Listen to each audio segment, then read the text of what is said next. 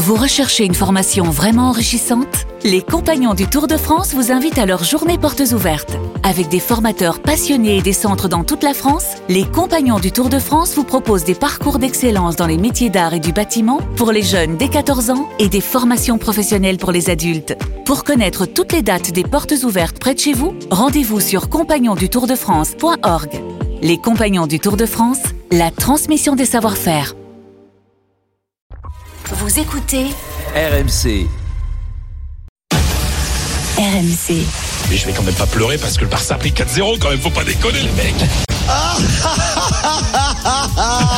C'est la stat qui permet d'estimer la probabilité qu'un tir cadré finisse en but selon où il arrive euh, dans le but. C'est marrant sur Baptiste il y a faute quand même. Il y a un, C'est limite. il y a un coup de pub, il n'y a rien d'extraordinaire. Oh non, non, non, il y en a marre Non 20h22h. Génération After.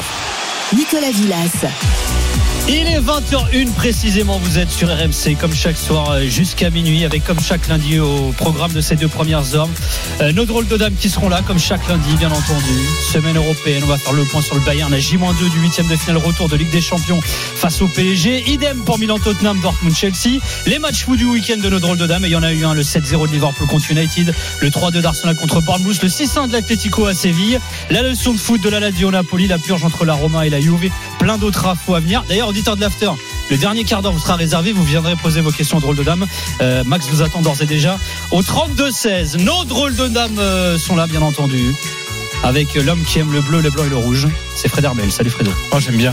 Que c'est ça la France. Bah oui mais c'est ça la France. oui. J'aime toujours aussi le rouge et le jaune. hein. Ah ouais Ah De bah, de de de. Mais de toute façon ça vient de là. Oui, parce que la cathédrale était les derniers vestiges de, Et de la, colonisation espagnole, parce que nous avons été colonisés par les Espagnols, dans les, ce qui s'appelait les Flandres à l'époque.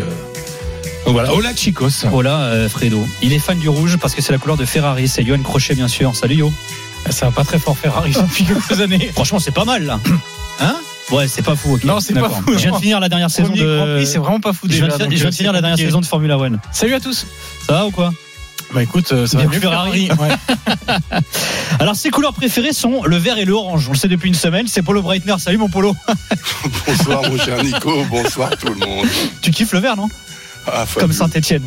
Ah bah attends, je me fais engueuler après, mais, mais c'est pas ma faute quoi. Et alors, et alors, lui, euh, on va lui demander quelle est sa couleur préférée parce que je ne sais pas. Euh, mais tout lui va, lui, comme couleur. C'est Julien Laurence, bien sûr. Salut Julien. Salut Nico, salut à tous. Salut. Le rouge et le bleu, moi, bien sûr. Ah, comme Paris. Comme Paris, exactement. Forcément. Forcément, forcément, bien Forcément. Euh, on vous attend hein, donc au 32-16 hein, pour venir poser vos questions aux drôles de dames. Il y, a- y a Max qui vous attend au standard. Et puis à 22h, Gilbert Bribois, le taulier, prendra le relais. Salut euh, Gilbert. Salut les gars. Il y en a des choses à dire. Ah, il y en a. C'est quoi ta couleur préférée, toi Bah le bleu. De Strasbourg Le bleu, euh, comme, comme il disait euh, Francis Lalanne?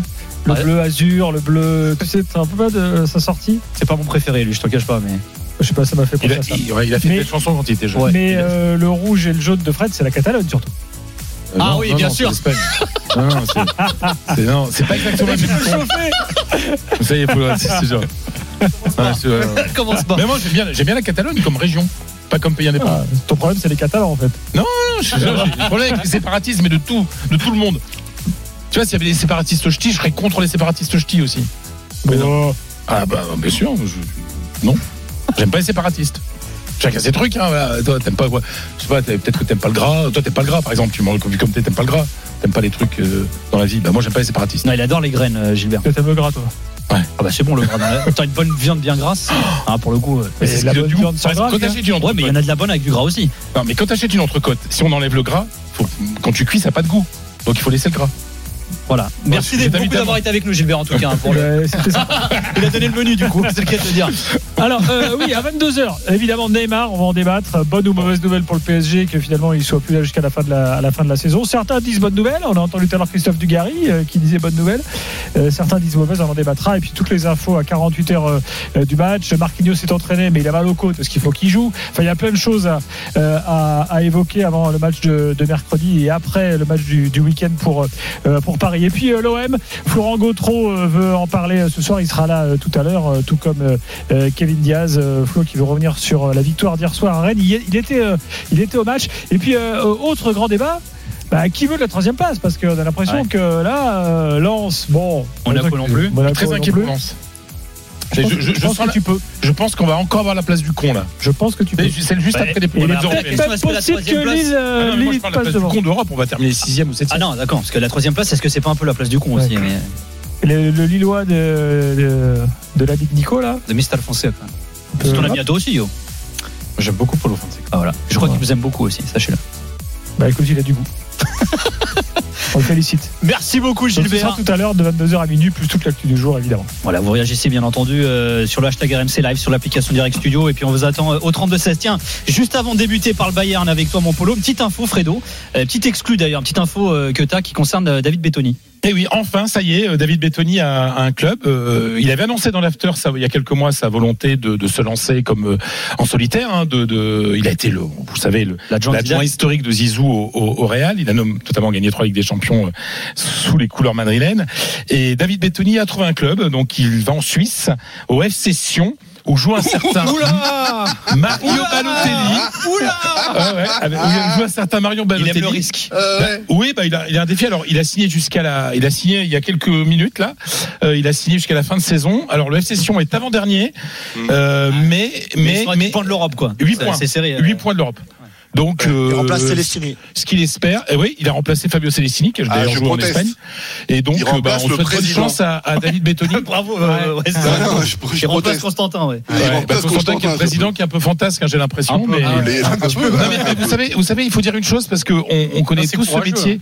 Tous, tous ces, vous savez, tous ces gens. euh, il était venu dans l'after. Il avait promis que dès qu'il aurait un club, euh, il préviendrait l'after. Et ben, Il c'est ce qu'il a fait. C'est ce qu'il a fait. Il y a tellement peu de paroles dans le foot actuel qu'il faut souligner que David. Bettoni est un ancien qui conserve euh, bah, de, de bonnes, euh, qui conserve, qui, qui, qui, qui- qui tient ses promesses, voilà, et qui. Donc on qui dit a donné merci Bettoni et bon courage. et bon courage. Et, Voilà. puis, Hmm. et puis on l'aura, il nous a promis, on l'aura un lundi soir dans l'after euh, dès qu'il aura pris ses marques euh, du côté de la Suisse. Alors mon polo, on va débuter par toi, on va rentrer dans le vif du sujet euh, et par le Bayern, le PSG qui affrontera le Bayern Munich mercredi. Il y a eu un 0 à l'aller pour euh, les Bavarois. Le Bayern qui était à Stuttgart ce week-end, victoire 2-1 euh, face à une équipe de bas de tableau quand même. Euh, les Parisiens et pas que les Parisiens d'ailleurs veulent savoir, Polo, est-ce que ce Bayern est prenable? C'est la question à, à, à- à 100 euros parce que en fait, lorsque tu discutes avec des Allemands, j'ai discuté ça tout le week-end avec des supporters. euh, lorsque tu écoutes les experts, euh, ils sont pas rassurés. C'est fou en fait. Ils l'ont emporté un 0 à l'aller. Euh, ils comprennent pas pourquoi ils l'ont pas emporté euh, plus rapidement, euh, notamment à, à cause de la première mi-temps parisienne. Et il y a toujours des doutes, c'est-à-dire qu'ils sont en position de force. Tu entends beaucoup de personnes dire, bah, on n'est pas rassuré, ceci et cela. Et puis finalement, il y a le principe de réalité. Ils, ils reviennent dans le monde réel. Ils se disent, mais attends, euh, le, le Paris Saint-Germain n'est pas capable de mettre l'intensité qu'a mis Stuttgart en première mi-temps, enfin en tout cas jusqu'à la 40e minute, jusqu'au but de De Ligt, euh, et la faute de Man Bredlow. C'est-à-dire que euh, ils se disent, euh, on en revient en fait à ce qu'on dit depuis le début, c'est que ce tirage au sort, les Bavarois ne l'aiment pas. Et ils sont en train de se monter un pataquès Ah par rapport à ça. Euh, bah oui, mais il faut encore revoir les, les- la tête d'Oliver Kahn lorsqu'il y a le tirage au sort en huitième, où, où il est, il est, il est presque défait. Il dit mais non, pas le PSG, etc. Parce que le PSG, c'est pas qu'il fait peur en Europe, c'est qu'on sait qu'il peut battre n'importe quelle équipe. Et il peut aussi se faire battre par n'importe Oui. quelle équipe, d'après ce que j'ai compris. Mais ça, c'est un autre débat. Le, le, le problème, c'est que c'est pas un bon tirage pour le PSG. Sauf que euh, là, c'est fou. Il mène à zéro. Alors c'est vrai que le but à l'extérieur veut plus rien dire grand-chose. Euh, Il y a de la marge. Thomas Müller est dans une forme resplendissante. Il sera d'ailleurs titulaire, ce qui n'était pas le cas euh, lors du match aller. Et tu écoutes un Effenberg, il va te dire ah non, c'est toujours 50-50. Euh, on- et et le- la rationalité n'est pas là. Tu sais pas pourquoi alors évidemment, on parle de Mbappé, hein, évidemment, qui est, qui est euh, dans, dans une forme extraordinaire en ce moment, etc. Mais on oublie que les, les deux défaites bavaroises depuis le début de saison, euh, c'était contre Mönchengladbach récemment, euh, ils étaient euh, réduits euh, dès la huitième minute à 10 contre 11. Et de l'autre côté, la première, la première défaite de la saison contre Augsbourg, c'était le gardien Gikiewicz qui, à, à l'image d'Ian Sommer, arrêtait tout ce que faisaient le, le- le- toutes les attaques parisiennes. Donc, si tu veux, c'est difficile parce que on sent un. Je pense qu'il y a très peu de bonnes analyses de ce qui se passe en Bavière en ce moment. En fait, c'est un club qui est beaucoup une deuxième saison sous Nagelsmann, qui est beaucoup plus euh, calculateur. C'est-à-dire qu'il attaque beaucoup moins qu'avant, il marque moins de buts évidemment, Lewandowski n'est pas là, etc. Mais c'est beaucoup plus clinique, beaucoup plus sérieux. C'est plus une équipe entre guillemets, vous savez, qui est mature et qui va aller chercher un titre. Euh, comme Bah, on C'est dit plutôt positif alors, euh, pour, pour les oui. Bavarois, non Mais oui, et d'ailleurs on parle pourquoi des ils problèmes. stressent alors, Polo Pourquoi ils sont en stress Mais j'en sais rien, je te Ouais. dis, c'est irrationnel en fait ce qui, ce qui se passe. Sauf le fait fait, c'est ce que je dis depuis le départ de Sergio Sor, c'est que le PSG, c'est historiquement un peu la bête noire du, du Bayern, etc. Et qu'on n'aime pas tirer cette équipe-là, tout simplement. Mais personne, Et- hein. Oui, non, mais c'est ça. c'est vrai. euh, voilà, Ouais, personne. tout le monde veut l'éviter, ouais. voilà, Et il se monte, il se monte une forme de, de, de- mais tu écoutes encore une fois les journalistes, les ceci et cela. ils- Je comprends pas vraiment ce qui se passe parce que, euh, mais y compris avec les supporters bavarois, j'ai discuté avec eux ce week-end, ils sont là, oh là c'est Paris, ah non c'est pas bon, ça, là, là.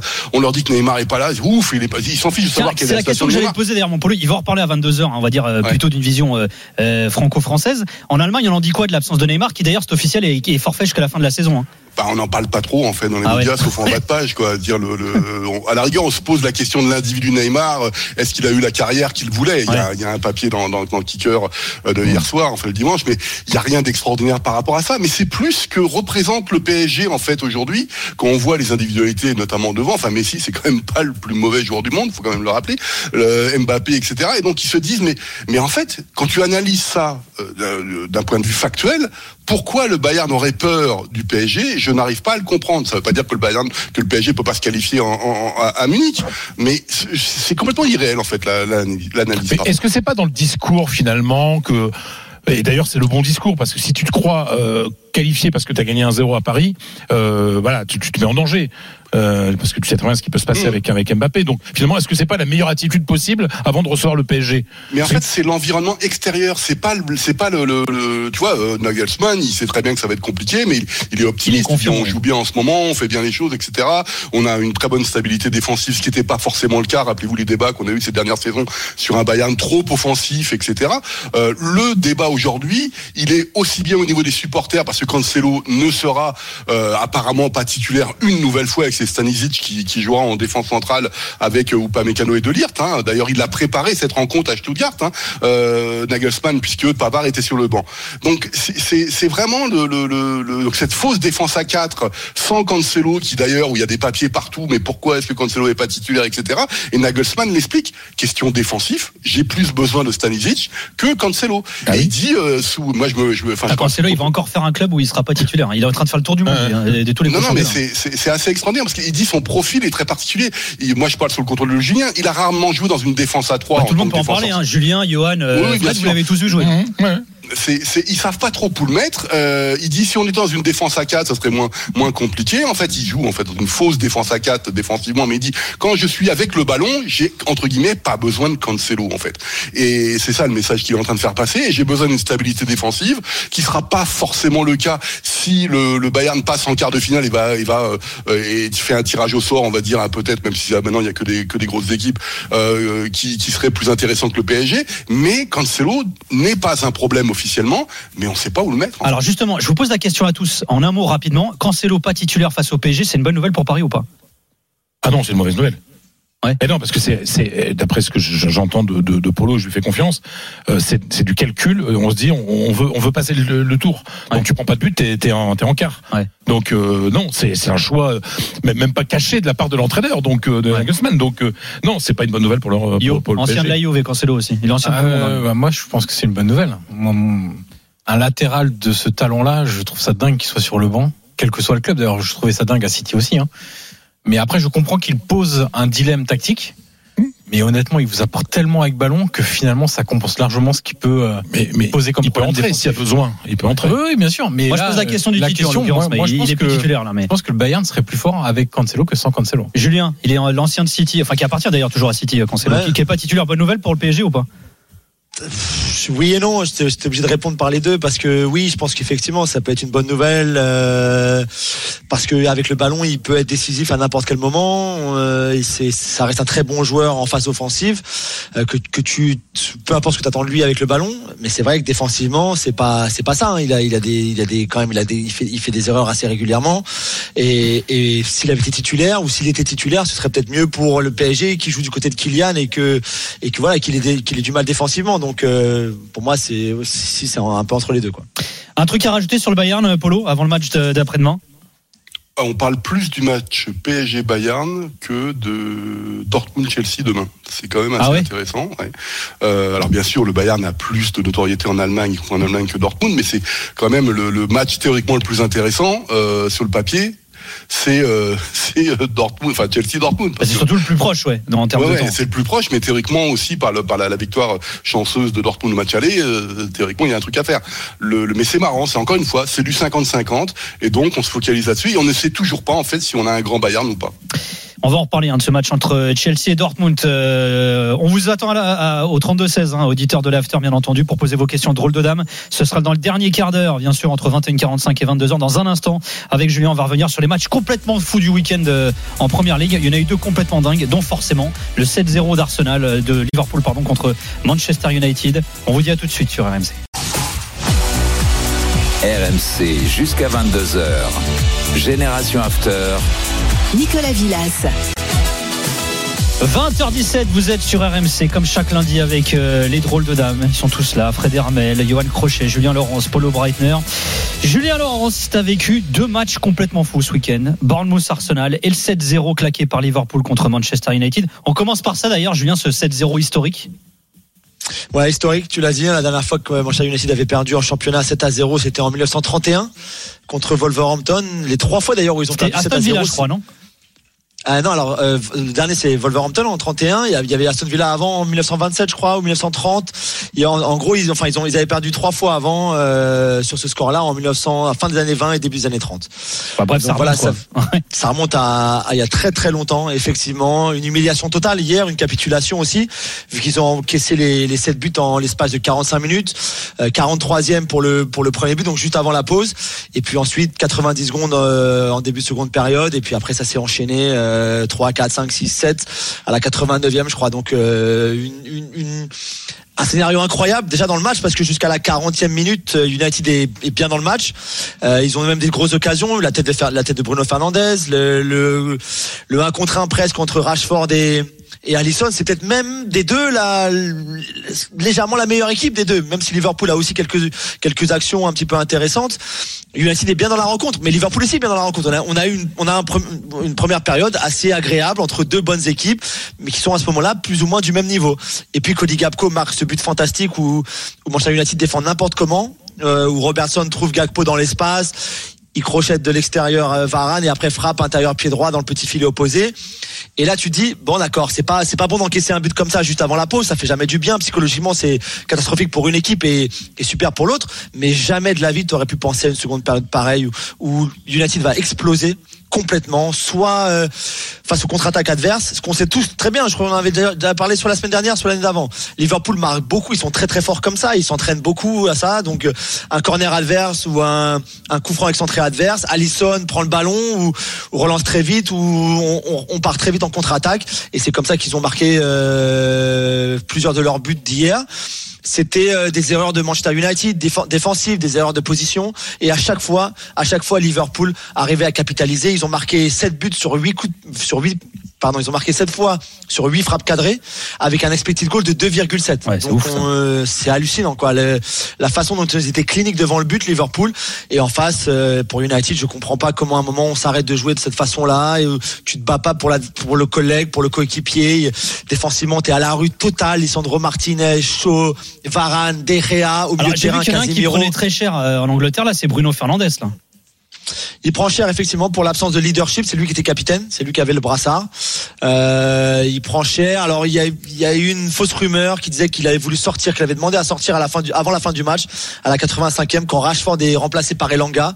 On le voit effectivement faire un signe vers le banc de touche, alors qu'en fait il a juste demandé euh, quel était son nouveau placement, s'il y avait un changement tactique après l'entrée d'Elanga et la sortie de Rashford. Il a pas du tout demandé à sortir, mais c'est vrai qu'on s'acharne un petit peu sur lui. Enfin, on s'acharne un peu sur tout le monde, hein, Ouais. forcément, parce qu'une défaite 7-0, pareille, c'est quand même hallucinant. Ouais, Ju- Julien, j'ai lu que Varane avait exigé de ses partenaires d'aller applaudir les, les supporters qui étaient. euh, Ouais, c'est vrai. ouais. C'est vrai vrai, qu'à la fin, et on, tu- on le voit, on le voit sur les images euh, crier vers ses, vers ses, euh, vers ses coéquipiers d'aller d'aller saluer le, le virage euh, Le des supporters, ouais. euh, le parquage. Ouais. Ouais. Alors il restait plus grand monde, hein. Je te le dis, des, parce que euh, Ouais. ils sont partis très tôt, les supporters de United. Euh, beaucoup sont partis à 4 à 0, On même rappelle que 5 c'est à le gros 0. choc du foot anglais, hein, Liverpool United. Ouais. C'est c'est Ah, le vrai derby. Euh, Alors c'est pas un derby d'Angleterre comme euh, je fais que d'entendre à la, à la télévision. Ça s'appelle pas le derby d'Angleterre. Je sais pas qui l'a inventé, mais c'est on dit pas comme ça en Angleterre. Euh, mais c'est effectivement le plus gros match ou un- l'un des plus gros matchs, mais sûrement oui le plus gros match de, de l'histoire du football anglais. Mo Salah qui donc a marqué deux buts et fait une passe d'aise qui donc bat le record du plus grand nombre de buts marqués pour Liverpool en première ligue de Robbie Fowler avec euh, avec 129. Alors pour les Anglais, le football, euh, enfin pour beaucoup d'Anglais, le football a débuté en 1992 quand la, la première ligue a été créée.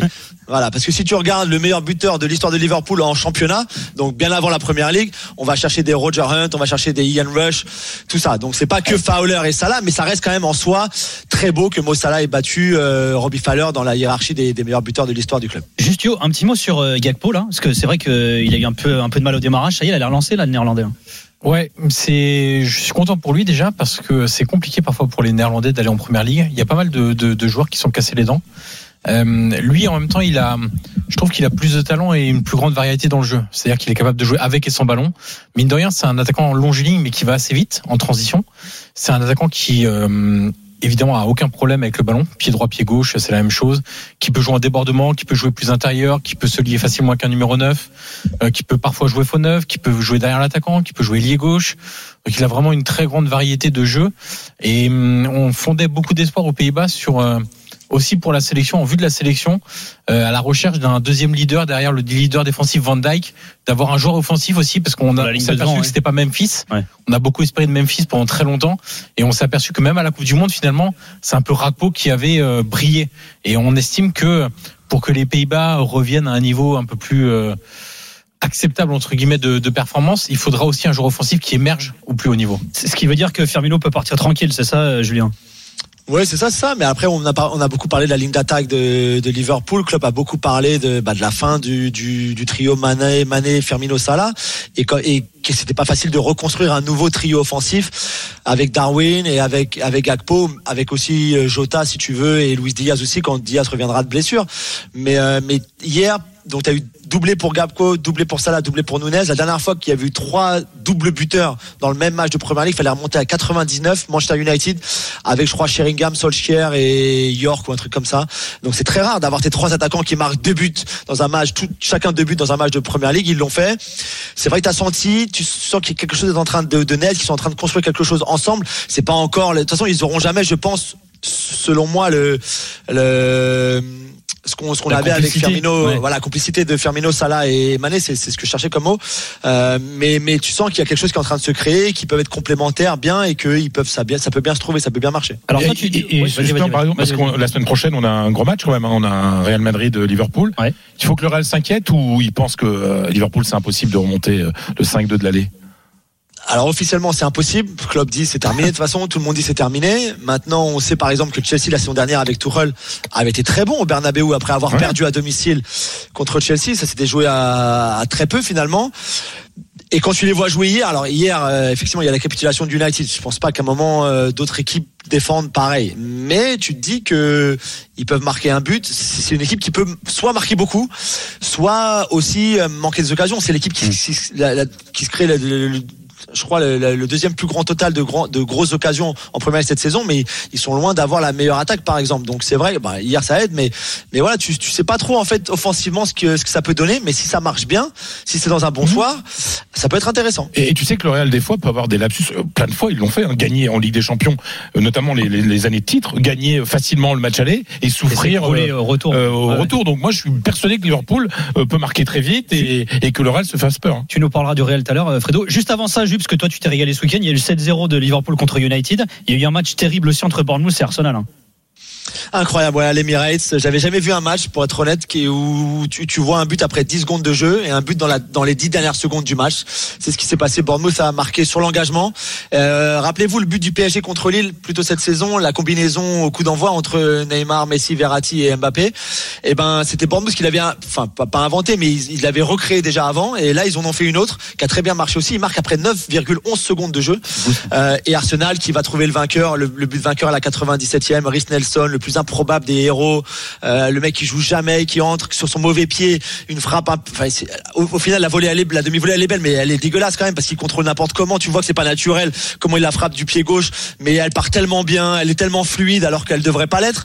Et Arsenal qui perdait 2 à 0, qui revient à 2-2 à la 70e, et après qui va chercher cette victoire encore une fois dans les arrêts de jeu, comme contre United, comme à Aston Villa, comme contre Fulham plutôt cette saison. Ils ont un caractère de, de fou cette équipe. Ça leur permet de garder ces 5 points d'avance sur City qui avait gagné contre Newcastle un peu plus tôt dans la journée. Et ben voilà, c'était complet. Les matchs, euh, il s'est régalé tout à l'heure. Tu vois, tu vas faire le- la purge du week-end tout à l'heure, mon yo. Le, le, Moi, le, le week-end n'était pas aussi bon clairement en Italie. le fameux yo et Roma. Allez, on passe à la minute de polo maintenant. La fameuse minute musique. hein. C'est magnifique. Ah, bah, tu vois, je varie les, je varie les goûts. Ah oui. Et alors, il s'est passé quelque chose. Ah, ça, c'est euh, vraiment C'est allemand. un peu le verre de la Ah, ça, musique. oui, non oui, non mais attendez, c'est- ça date, c'est une chanson qui date des années 60-70. C'était un chœur euh, très important en Allemagne euh, qui a retrouvé. c'est une- en fait, c'est une, c'est euh, une chanson en fait qui date du 16e siècle et qu'ils ont remis à la mode. Euh, C'était la révolte des paysans allemands euh, à l'époque. Ça a duré deux ans, euh, très important. Et, et pourquoi je l'ai utilisé? Parce qu'il s'est passé un énorme coup de tonnerre euh, du côté d'Offenheim. Donc rappelons qu'Offenheim, euh, lorsque j'étais en Allemagne, on appelait ça le, le trou du cul du, du monde, parce que c'est vraiment un village, rappelons-le, de 3300 habitants à l'époque, où il y a plus de vaches que de personnes. Et C'est s'est monté un- pour ça. et il s'est monté un club via un milliardaire, évidemment, Dietmar Hopp, euh, cofondateur de, de SAP, et euh, dans des débats très très importants euh, en Allemagne en ce moment et domestiques sur euh, les clés de répartition des droits, euh, sur le fameux 50 plus 1, etc. On en parle toutes les semaines. Et ben, Dietmar A décidé que son club, puisqu'il détient 96% du capital, et il détient la majorité des, des droits de vote, et ben il allait redonner euh, la, la- cette majorité, son droit de vote au, à l'association pour que euh, Offenheim redevienne un club euh, à la structure euh, juridique du 50 plus 1. Et ça, c'est quand même quelque chose d'assez extraordinaire parce que je vois pas où on peut voir ça euh, euh, en Europe en tout cas. Et donc il y a beaucoup de débats parce que tout de suite les Mais pourquoi il le fait, Polo, d'ailleurs? Alors déjà, il a 82 ans, euh, donc il prépare tranquillement sa succession. Je suis pas persuadé que ses enfants aient envie de, de continuer euh, l'histoire euh, d'Offenheim avec, euh, avec comme, comme l'a pu le faire son père. Il faut savoir aussi que quand même qu'Offenheim est indépendant en ce moment, je dirais indépendant financièrement, c'est-à-dire que euh, Dietmar Hopp, il met plus d'argent, c'est fini maintenant, hein, tout, il a tout construit, etc. Et qui sont en autofinancement, ils ont déjà dépassé les 200 millions d'euros, donc c'est une vraie réussite économique pour un petit club de rien du tout par rapport à, à- aux grosses cylindrées allemandes, mais quand même, faut pas l'oublier, qui ne va pas bien en ce moment, hein, puisqu'ils sont, ils sont euh, quasiment euh, en position euh, de descente, avec une série qui est dramatique. Et donc, si tu veux, tout le monde, les anciens clubs disent, les vieux, les traditions de Ferrand disent c'est génial ce qui se passe, etc. C'est ce qu'on veut. Et puis, tu as Leverkusen de l'autre côté qui dit non, mais ça, c'est une décision individuelle. C'est pas à nous, nous, ça bouge pas. Nous, notre club dépend à 100% de la multinationale Bayer comme Wolfsburg, évidemment, avec Volkswagen. Et, et- mais ce qui est extraordinaire, au-delà des, des, des envies de Dietmar peut-être, de s'offrir sur la fin de sa vie, entre guillemets, une, euh, une forme de écoutez, je suis comme vous, notre club est comme, comme tous les clubs, on est un club historique, etc. Euh, c'est peut-être aussi ce débat, à nouveau, qui va être relancé en Allemagne, de savoir qu'est-ce que c'est qu'un club, est-ce que le 50 plus 1 est intéressant? Je constate juste qu'il y a beaucoup de papiers qui sortent en France en ce moment, euh, très très documentés, mais avec beaucoup d'erreurs techniques et juridiques. Mais au moins, euh, bah, il y a peut-être il y a quelques personnes en France qui s'intéressent à ce fameux 50 plus 1. Voilà, merci. Fais gaffe parce qu'on va se faire toute la compile sinon de Bauer, Volten, Les, les paysans veulent être, veulent être libres. Voilà. Et juste quand même, pour être très complet là-dessus, vous savez qu'il y a la fameuse règle du 50 plus 1 en Allemagne. Moi, je me suis posé la question, mais comment il fait pour avoir 96% départ alors que normalement c'est le 50 plus 1 Parce qu'en fait, il y a une, il y a, on peut contourner la règle si un sponsor ou un mécène soutient sans discontinuer l'association en question depuis 20 ans ou plus, ce qui était Oui, le mais cas dans c'est, tu la contournes pas, c'est la, la règle. Oui, oui, c'est enfin, euh, fois, une fois tu la contournes pas, voilà. c'est qu'une fois. Il faut que tu aies prouvé la- que tu aies aidé Voilà, au développement une du club pendant 20 ans. Exactement. Merci mon Polo. Dans quelques instants, euh, on va évoquer euh, le match entre Milan, enfin le match de Milan de ce week-end, car chuté à Florence, euh, mon cher Johan. Et on va se lancer, on va se projeter du coup sur le huitième de finale de Ligue des Champions de cette semaine entre Milan et Tottenham. Et vous allez voir qu'à Tottenham, ça va pas fort non plus. À tout de suite avec nos drôles de dames dans l'after. RMC, 20h22h, Génération After. Nicolas Villas. 20h35, vous êtes sur RMC avec euh, les drôles de dames comme chaque lundi bien sûr. Semaine européenne. D'ailleurs, on vous attend hein, au 32-16. hein. Venez euh, poser vos questions aux drôles de dames entre 21h45 et 22h, juste avant que Gilbert Brivoire prenne le relais euh, avec euh, Kevin Diaz euh, notamment. Euh, venez poser vos questions aux drôles de dames de l'after. Je vous le disais, semaine européenne. Milan qui sera à Londres pour affronter, euh, affronter Tottenham mercredi en huitième finale de retour de Ligue des Champions. Il y a eu un 0 hein, à l'aller pour les Milanais. Euh, Johan, Milan qui a rechuté ce week-end à Florence. Ouais, et ils ont pris une vraie leçon de foot. À ce point-là Ouais, franchement, il y a rien à dire sur le match.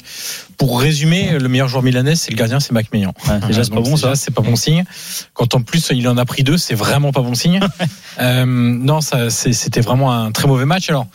Pioli et moi j'aime beaucoup la com de Pioli parce que c'est pas que de la com. Euh, il a dit en fin de match, on lui dit mais ouais vous aviez la tête à Tottenham quand même machin. Il dit bah ça serait vachement plus facile et confortable pour moi de vous dire que oui. Parce que je m'en lavais un peu les mains. Je dis bon, on avait la tête à Tottenham, mais voilà. Il dit sauf qu'en fait, c'est pas du tout ça. Il dit euh, voilà, moi dans la semaine à l'entraînement, avant le match, j'ai senti la même concentration que d'habitude. Il y a pas, on n'a pas parlé de Tottenham, etc. Donc euh, non, on s'est juste fait, euh, ouais, ils se sont fait laver par par la Fiorentina, quoi. Il y a, a pas d'autre mot. La Fiorentina, j'en ai parlé plusieurs fois cette saison, mais c'est une des équipes qui joue le mieux en Italie. Enfin, le mieux, qui a le plus beau jeu, le jeu le plus abouti en tout cas. Le problème de la Fiorentina, c'est qu'ils sont 12e parce qu'ils n'ont pas d'attaquant. Alors là, ça commence à aller mieux pour Cabral et pour euh, notre cher Jovic, mon cher Fred. Où ça, il commence un petit peu à marquer de manière plus régulière, en tout cas à la fois en Coupe d'Europe. Il est et récupérable, lui, tu penses ou pas? Compliqué. hein. Ah ouais? Compliqué. euh, Comment un mec Et, et au niveau du poids, il est comment? Ça va. Moi, je, je préfère Cabral, typiquement. euh, était à balle, lui? Ouais. Ouais. Et je préfère. euh, je trouve que dans cette équipe-là, Cabral va mieux que, que Jovic. Euh, après, Jovic, euh, Italiano, l'entraîneur, l'adore. Ah ouais. Donc euh, Mais voilà. a- mais- euh, Au niveau talent, il n'y a mais pas y, a- y a un talent de dingue. Mais le sûr. problème, c'est l'hygiène de L'hygiène vie, de vie, ouais. c'est le respect des, des- Ouais, du club, quoi. le, le respect là- des coéquipiers. Là, Enfin, je veux dire, là, c'était une pas- catastrophe. Là, royale, vraiment, quoi. cette saison, c'est pas ça le problème. Le problème, c'est que devant le but, il rate des trucs euh, insensés, quoi. Et, et pour une fois, là, ça a marché. Il- les attaquants ont marqué. Iconé a été très très bon. Euh, moi, c'est le meilleur match que j'ai vu d'Iconé à la Fiorentina et je pense que je les ai à peu près tous vus. Euh, il a été bon parce que il a été utile, décisif, propre techniquement.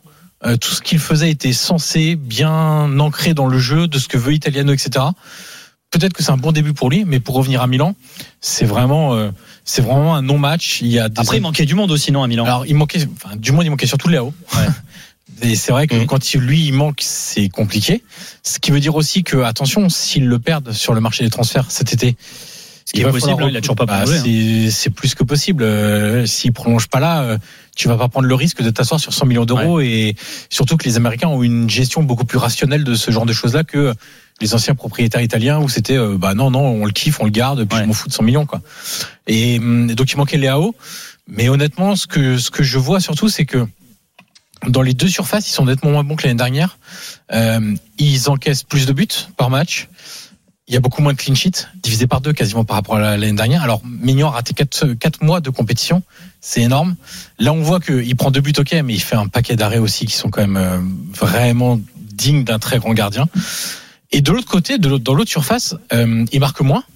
Et la production des actions de qualité ou les actions où tu as le plus de chances de marquer, les fameux expected goals, elle est en chute libre aussi. Donc, Ouais. euh, euh, quand tu es moins performant dans les deux surfaces, ça devient tout de suite un peu plus compliqué. Quand en plus, Benasser a été régulièrement blessé cette saison, alors que c'est le vrai métronome au milieu de terrain. Donc, euh, ils ont des, hum, des excuses, entre guillemets, pour expliquer leur, euh, leur euh, hauts qui sont assez hauts et leurs bas qui sont assez bas finalement. Là, ça revenait un peu mieux, mais ça revenait un peu mieux. Il y a eu un 0 contre le Torino, ensuite encore un 0, ensuite encore un 0. Donc, c'était pas non plus euh, Ouais. flamboyant, quoi. Et là, contre Tottenham, euh, bon, la bonne nouvelle, c'est que Léo sera de retour.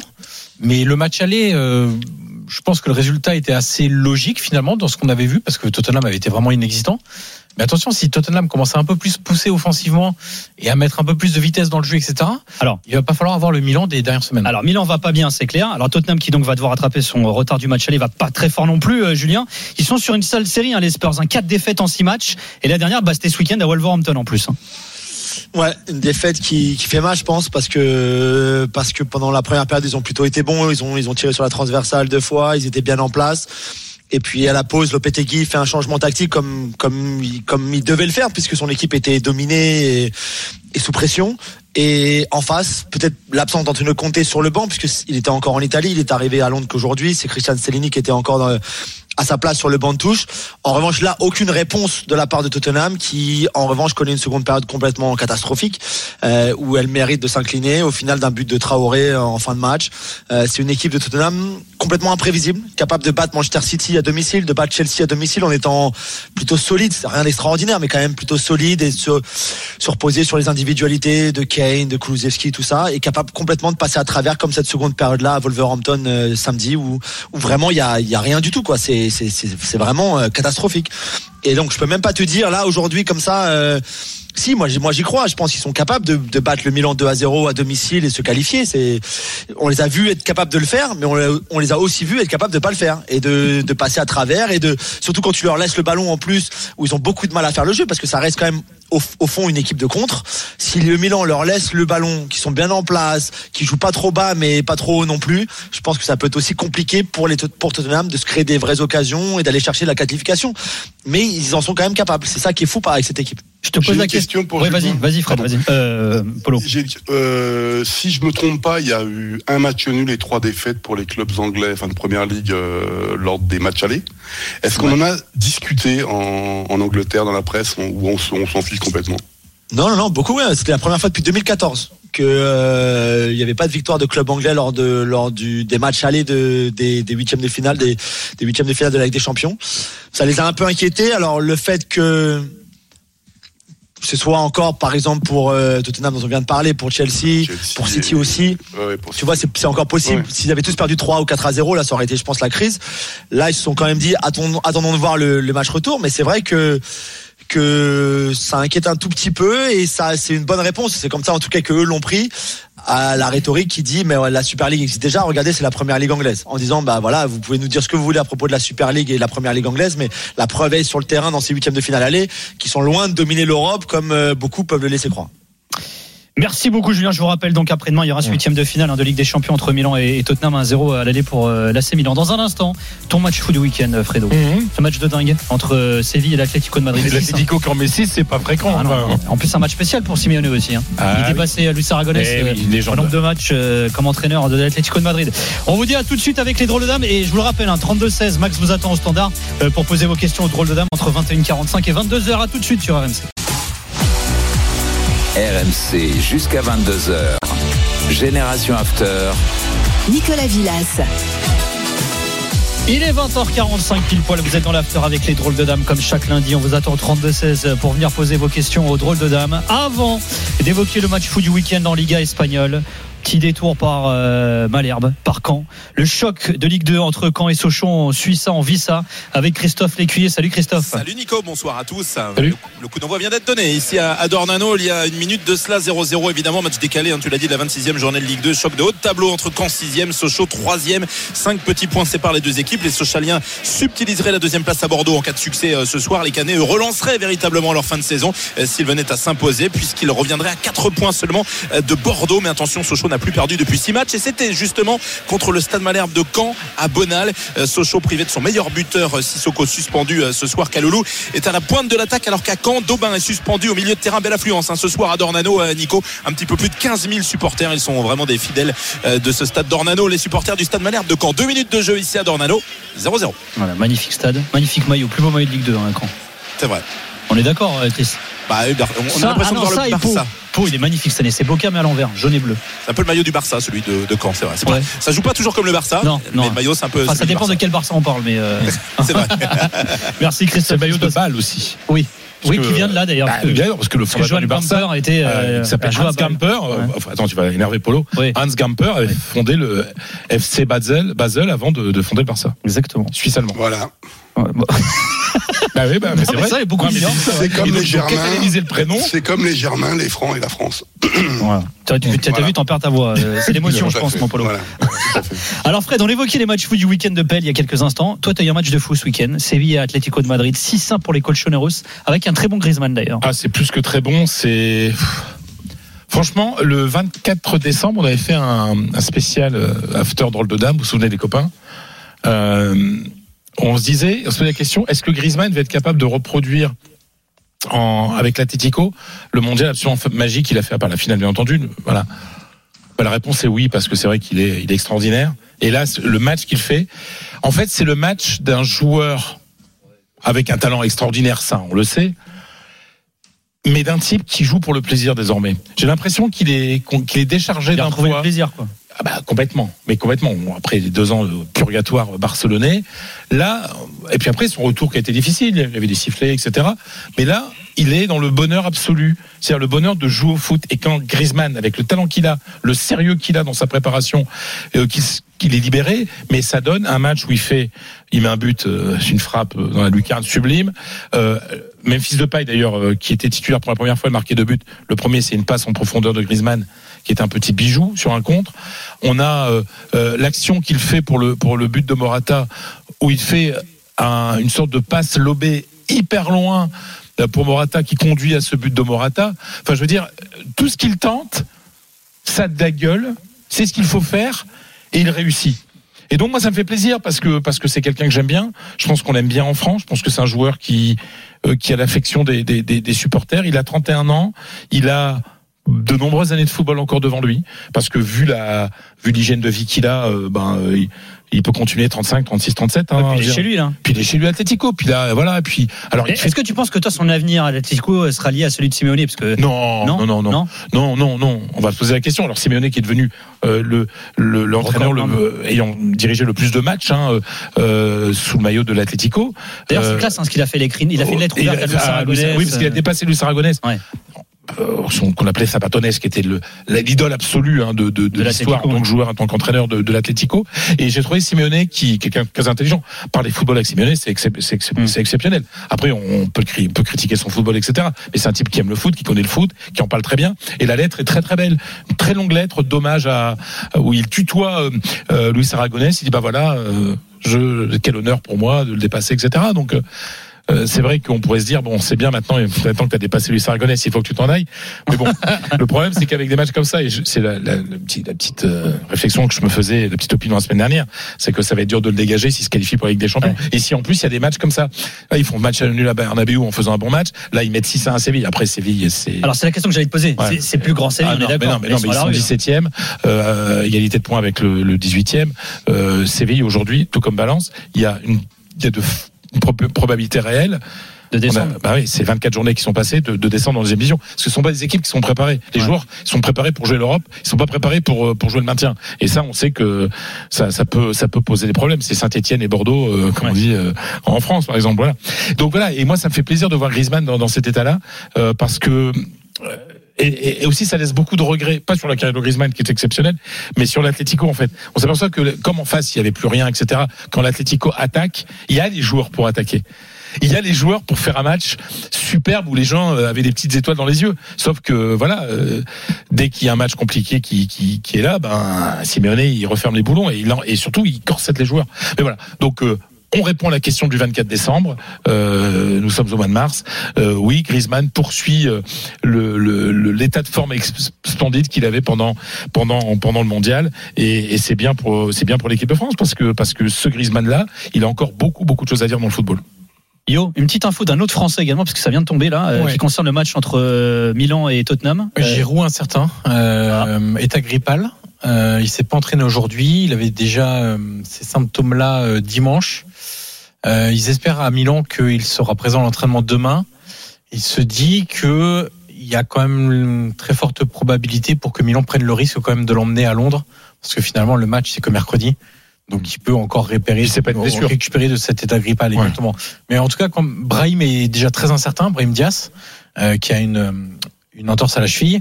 Si en plus Giroud est pas là, ça complique l'opération parce que Origi euh, inexistant depuis le début de la Ah ouais saison, ah, totalement, totalement. Et bah, tiens, tu, comme tu évoques Brahim là, euh, qu'est-ce qui quand il est arrivé au Real, on se dit ah il a quelque chose ce gamin, mais Non mais il a quelque chose, mais Ouais, il, est, il est régulier de fou, ouais. ouais, il est régulier. Et puis moi, je me pose même des questions sur euh, sa sa capacité à enchaîner au très haut niveau en fait. Ouais, ouais. J'ai pas mal de doutes là-dessus. Je pense que c'est un joueur pour jouer un, un entre 5 et 9 euh, dans un grand championnat, mais pour jouer à top 4, j'ai j'ai plus de mal. Juste, Julien, le retour de Giroud, c'est un événement ou pas? Enfin, le- les retrouvailles de Giroud euh, avec Tottenham. Ouais, on en parle un petit peu effectivement. Ouais, alors c'est pas c'est pas c'est pas que le, le, le- c'est pas le principal sujet de discussion non plus parce que on, on a beaucoup parlé de Tottenham tout à l'heure du retour de Conte, de ce que pourrait représenter pour eux une qualification. Ce serait quand même une, une élimination à ce stade-là. Avec la saison qu'ils sont en train de vivre, où ils sont même pas sûrs encore d'accrocher une quatrième place pour euh, pour la saison prochaine en Ligue des Champions, etc., etc. Ça, ça ferait vraiment, ça ferait vraiment montage, sans rien enlever au Milan, hein, mais ça ferait vraiment, ce serait vraiment une grosse grosse déception. Donc le retour de Giroud, bien sûr, il sera sifflé et hué à chaque fois qu'il touchera le ballon, ça c'est logique en tant qu'ancien d'Arsenal. Et on en parle aussi parce que il avait quand même, enfin, il avait plutôt l'habitude de marquer aussi dans les dans les derbies du nord de Londres. Donc euh, donc voilà, mais sinon c'est pas c'est pas le, le principal euh, sujet de conversation. Allez, on passe à, à la minute de Johan Crochet. Un des chanteurs italiens qui a le plus vendu. Tu veux me faire craquer, toi C'est beau. L'album Avec yeux bleus. C'est ça. C'est pour les filles, ça là. Ah, vous êtes là. hein. Franchement, Julien, il n'a pas besoin de ça. La moitié de ça lui suffit. hein. C'est ça. Juste l'intro, Julien. La couverture même du- de l'album. Alors c'est Claudio Baglioni. Euh, a joué à Bologne, bien sûr. Bien sûr. Bologne qui joue ce soir sur la pause du Torino, mais c'est pas le sujet de, de cette minute. Cette chanson s'appelle Samedi après-midi, Sabato pomeriggio, parce que samedi après-midi, il va y avoir un match de rugby en Italie. Alors le rugby en Italie, c'est assez confidentiel, même si ça s'est un peu développé. Ah ouais, même si, euh, bon, quand même, nation du rugby, euh, l'Italie, petite C'est nation un, de peu, rugby. c'est un peu tous les ans, hein. J'ai l'impression les matchs de rugby en Italie. Oui, mais Ouais. tu vas voir pourquoi. Italie Pays de Galles, donc samedi, et ça s'inscrit dans une semaine, donc de dimanche à dimanche, où il va y avoir cinq matchs sur la même pelouse. Stade Olympique de Rome, Ça, dont un match de rugby. Ça, en revanche, c'est moins, c'est moins. Donc dimanche, donc hier, on a eu Roma Juve. Mardi soir, on aura Qui était la- un peu du rugby, on va en reparler tout à l'heure. euh, c'est prémisse de samedi prochain. le match Euh, mardi soir, on a en Ligue Europa, parce que le calendrier vous allez vite comprendre, Lazio AZ Alkmaar. Jeudi soir, la Roma aussi à domicile en Ligue Europa pour le premier match contre la Real Sociedad. Samedi soir, enfin samedi après-midi, le fameux match de rugby Italie Pays de Galles. Et donc dimanche soir, le lendemain du match de rugby, Roma Sassuolo. Ouais. Je sais pas dans quel état va être la pelouse après le match de rugby, mais ça va être euh, fantastique. Alors Sarri et Mais Mourinho. comment c'est possible? Comment c'est possible, ça Ben, c'est Bah, c'est l'Italie. Alors, Tout est possible. c'est- C'est possible parce que tu as un seul stade pour deux clubs de foot et le rugby. déjà. Et on a Mais ils toujours peuvent pas jouer au rugby ailleurs.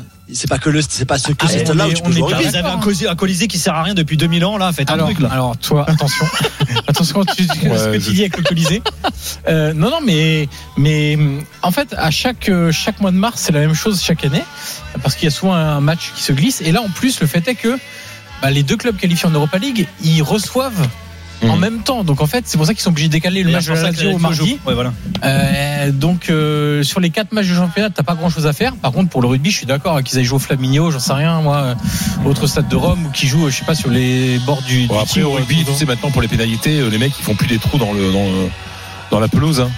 Ah ouais, ouais, mais Ah, à l'époque, les rugby, et, euh, les, crampons. Déjà, c'est déjà des- 4 matchs de foot en Mais une semaine. bah les crampons, c'est des râteaux, les mecs. Donc, euh, Après, ce qui est cool, c'est que Essari et Mourinho, ils ont une excuse toute trouvée là pour les résultats Ah pourris de la semaine. hein. mais, mais ça va, ça va, ça va être terrible. Hein. Je, pense que l'état de la pelouse, même pour les rencontres européennes, hein. je, je vais dire, ça Mais paraît. comment la Fédé, la Ligue, ils autorisent ça? C'est pas possible. comment ils le font, comment ils le font, euh, je sais pas. Je. C'est pour ça, on en revient à un point essentiel dont je parlais il y a 15 jours, je crois. L'importance pour les clubs italiens d'avoir leur propre stade. Parce que pourquoi la Avec Roma tous les aussi qu'on peut prendre sur la construction d'un stade, je comprends pas. là. L'Italie, c'est plus l'Italie. c'est hein. pas du tout le genre. Non, non, puis la bureaucratie italienne facilite euh, clairement Ouais, euh, l'édifice de euh, l'apparition de nouveaux édifices. Euh, non, non, mais euh, euh, ça devient urgent parce que ce genre de truc-là, parce que là, la pelouse, elle va être morte. Mais elle va être morte aussi pour euh, pour six mois. hein. C'est- C'est-à-dire qu'ils vont essayer pendant la trêve internationale de réparer un peu les trucs, mais c'est mort. Jusqu'à la fin de la saison, c'est c'est bon, la pelouse elle est morte. Donc euh, c'est c'est une catastrophe absolue et on n'en parle pas assez en Italie. Moi, je pense que même médiatiquement, les, les gros journaux, les grosses émissions de foot devraient faire pression Mhm. pour qu'une absurdité pareille ne se reproduise pas et, et, et qu'on arrête de, de, de, de défoncer des pelouses comme ça en permanence. quoi. Parce qu'en plus, c'est le spectacle derrière qui va en, Ah oui, qui sûr, souffrir. C'est les résultats européens éventuels, c'est le spectacle de, ta propre, de ton propre championnat, Ton etc. La, UEFA, la tout, valorisation de ton championnat, etc. Ouais, etc., même, quoi. même, ouais, pour les télévisés, vendre des droits, etc. C'est quand même Et pas une malin. catastrophe. Eh ben merci. Euh, comment s'appelle ta chanson déjà? J'aime beaucoup le nom. Sabato Pomeriggio. C'est bien. De Claudio Baglioni. Exactement. De Claudio Baglioni. Grazie. Euh, Années 70 Vu la sonorité, ouais. Ouais, mais, ça euh, 70. Attends, je l'ai vu hier en plus. Euh, je me rappelle plus de la date. On va regarder. de bêtises. Enfin, c'est pas récent, je veux dire. c'est- Non, non, c'est pas récent. sent- On va regarder. Euh, on vous attend au 32-16. hein. Venez poser vos questions au drôle de dame. On revient dans un instant. Euh, dans un instant, on va se lancer tiens, sur un autre huitième de finale retour de Ligue des Champions. Chelsea Dortmund. Eh, elle est belle cette affiche. Moi j'aime bien moi, sur le papier. 1-0 à l'aller hein, pour euh, le BVB. On en parle juste après ça avec les drôles de dames. À tout de suite dans l'after. RMC. Ouais, juste pour conclure, il y a une phrase célèbre dans le foot. qui- Dans le foot. C'est insupportable de Ah. La poste vient de voir, tu reçois un mail en disant faut le noter, tu regardes un film, on te dit s'il a plu, il faut le noter. Ben allez vous faire voir les gars. Di Maria, il est tout seul Di Maria, t'es nul Mais t'es nul, Di Maria Il a frappé au-dessus, Di Maria Di Maria, tu es nul The best league in the world. Come on, the Premier League. Every single day. 20h, 22h. Génération After. Nicolas Villas. J'étais jeune, j'étais fou. Ah, vous êtes tous des tarés et vous n'êtes pas tous jeunes, hein, cela dit, hein, mais c'est pas grave. À l'époque, oui. je- Ouais. 21h, vous êtes sur RMC avec les drôles de dames. On vous attend au 32-16 pour euh, venir poser vos questions. C'est une, une forme de libre antenne finalement euh, pour les drôles de dames. À 21h45, tiens, la chanson Sabato euh, Pomeriggio, elle date de 1975. Ouais, à peu près, ouais. Je parle pas mal ou pas? Et d'ailleurs, c'est facile, on en a parlé euh, pendant la pub. Là, j'ai Oui. oublié de le dire tout à l'heure à l'antenne. Euh, il avait composé l'hymne des JO de Turin en 2006. Voilà, et ça on s'en tape complètement d'ailleurs. Non, non, mais- non, pas du tout. non, pas du tout. Complètement. Non, ouais. Merci, je- merci beaucoup. Tiens, juste avant de vous donner la parole, on va se lancer sur le Chelsea Dortmund huitième de finale retour de Ligue des Champions. Euh, c'est la Champions League aussi à Dornano ce soir. Quand Sochaux, Christophe Lécuyer. Ah Ouais, pour l'instant, pas au tableau d'affichage. 0-0, 16 minutes euh, de jeu match assez équilibré. Une seule vraie occasion dans cette partie, mais quelle occasion En même temps, elle était euh, à mettre à l'actif des, des Sochaliens en tout début de partie. Un très bon ballon de Doumbia sur le côté gauche. Le centre à l'entrée des 5,50 trouve le capitaine Vesbeck. La reprise pied gauche qui s'écrase sur l'extérieur du montant droit du Bucanet gardé par Anthony Mandrea. Énorme occasion donc pour les joueurs du FC Sochaux dans les premières minutes. Depuis, les débats se sont équilibrés. Quand essaie de jouer la profondeur sur Alexandre Mendy notamment, avec des bons ballons distillés par Anton Saletros. C'est la dernière recrue du mercato du Stade Malherbe qui a fait une très bonne impression sur euh, son premier mois passé ici en Normandie. 17 minutes de jeu à Dornano. 0-0 dans ce match au sommet entre le Stade Malherbe et le FC Sochaux. Merci Christophe Lécuyer. Dès qu'il se passe un truc, on vient de voir bien sûr. Euh, demain 21h, huitième de finale retour de Ligue des Champions. Chelsea Dortmund 1-0 à l'aller pour les Allemands. Alors mon polo, on évoquait les beaux matchs du week-end tout à l'heure. Toi, tu as eu un bon Dortmund Leipzig également. Oui. Le BVB qui est inarrêtable depuis la reprise hein, d'ailleurs. Ah mais c'est fou parce que je vous parlais d'irrationalité pour le, le Bayern PSG, mais c'est exactement la même chose pour euh, Chelsea euh, Dortmund. Le match de vendredi est assez euh, caractéristique de ce qui se passe depuis la reprise. 10 matchs sur 10, toutes compétitions confondues pour Dortmund, 8 sur 8 en Bundesliga. Et pourtant, tu regardes la rencontre. Alors le, la, la, la victoire de Dortmund n'est pas spécialement volée contre Leipzig, mais tu sens que c'est pas une rencontre qui est complètement maîtrisée à tel point que dans les dernières les dernières minutes de la rencontre, euh, il y avait une telle ambiance dans le stade au Westfalenstadion que tu avais le sentiment que que tous les supporters voulaient descendre sur le terrain pour aller protéger les buts, tu vois, parce que pour pas que que que, que le club saxon égalise. Euh, et le club saxon en plus qui a fini à 10 en plus. Et, et ça énerve beaucoup Edin Terzic en ce moment parce que il y a un petit refrain que je, je dis aussi souvent dans l'after, c'est que ils ont la Dortmund en ce moment, y compris lors du match aller contre Chelsea. Il faut juste se rappeler, si on s'arrête juste sur la deuxième mi-temps, enfin s'il n'y a pas trois, trois buts de marqués par Chelsea, euh, on c'est c'est quand même délicat. Et, et en fait Terzic, il, il commence à râler parce qu'il dit mais attendez, euh, lorsqu'on perd des titres face au Bayern, vous dites qu'on n'a pas de mental, et lorsqu'on s'arrache collectivement pour aller prendre des points un peu partout, vous dites que c'est de la chance. Donc qu'est-ce que vous voulez à la fin? Et ce qui est sûr, c'est que ce n'est pas l'équipe euh, la plus que je trouve la plus performance ou la plus belle à voir depuis euh, depuis une dizaine d'années, mais force est de constater que ça fonctionne. Et pourtant, il y a des soucis. Sébastien Haller, euh, c'est pas la question de la qualité du joueur, n'est toujours pas intégré dans l'équipe et il a les mêmes problèmes qu'avait Anthony Modeste avant. C'est-à-dire sa taille en fait euh, de pointe de pointe en pointe de, le 4-3-3 de, Terzic fait que eh ben, on se sert pas de sa grande taille, etc. Donc on joue plutôt à terre. Donc c'est presque si Dortmund joue à 10. Et pourtant il y a des moments où c'est fabuleux dans le jeu. Lorsque Bellingham joue avec Julian Brandt, Julian Brandt qui est dans une forme internationale et qui est dans la forme de sa vie. Euh, défensivement, Zule, Schlotterberg, ça tient, etc. Donc tu te dis mais c'est peut-être possible de faire quelque chose à Chelsea. Et encore une fois, euh, lorsque tu vois les rencontres de, Dortmund, tout n'est pas maîtrisé. Et on parle de Chelsea, mais on pourrait très bien parler de la huitième, de la victoire à Bochum dans le derby euh, lors de la, Coupe d'Allemagne. Ce, week-end, encore une fois, contre Leipzig, il y a d'autres rencontres comme ça. Et pourtant, ça tient et ça passe à chaque fois. Donc je suis impatient de voir euh, demain cette rencontre contre Chelsea. Gros problème, peut-être, avec le gardien Gregor Kobel, qui est le meilleur gardien d'Allemagne en ce moment. Euh, il a eu un problème euh, musculaire avant la rencontre contre Leipzig, donc il a été remplacé par Alex Mayer, qui est un gardien de deuxième division. Sauf que Mayer, il a juste été exceptionnel. D'accord. Donc voilà. Comme quoi, ils ont du flair hein, pour les gardiens Dortmund hein, quand même là ces derniers temps. Ouais, ouais, ouais. Mais Gregor Kobel, c'est sa progression est, Ouais, est- il, est phénoménale. il est, il est assez extraordinaire. Alors face à Dortmund, tu auras Chelsea. Alors Julien, les Blues qui ont enfin gagné. Alors ça faisait six matchs hein, qu'ils gagnaient pas hein, les, euh, Ouais. les joueurs de, de Chelsea et ils peuvent dire merci à leurs Bleus les Blues. Hein. Effectivement, parce que c'est Wesley Fofana qui a marqué le, le seul but du match, talent. euh, une tête. Il a été très bon d'ailleurs euh, dans une défense à 3 Potter qui change encore, c'était le son 82e changement euh, dans son équipe, dans une équipe de départ de Chelsea depuis le début de la saison. Donc sur euh, 24, on en est à 24 journées, je crois, c'est ça. euh, sur les donc sur les 25 journées, pardon, sur les 25 matchs de championnat pour l'instant de Chelsea. Il y a eu 82 changements dans les équipes de départ de Graham Potter. C'est hallucinant. Par exemple, Arsenal et Arteta, 15 changements.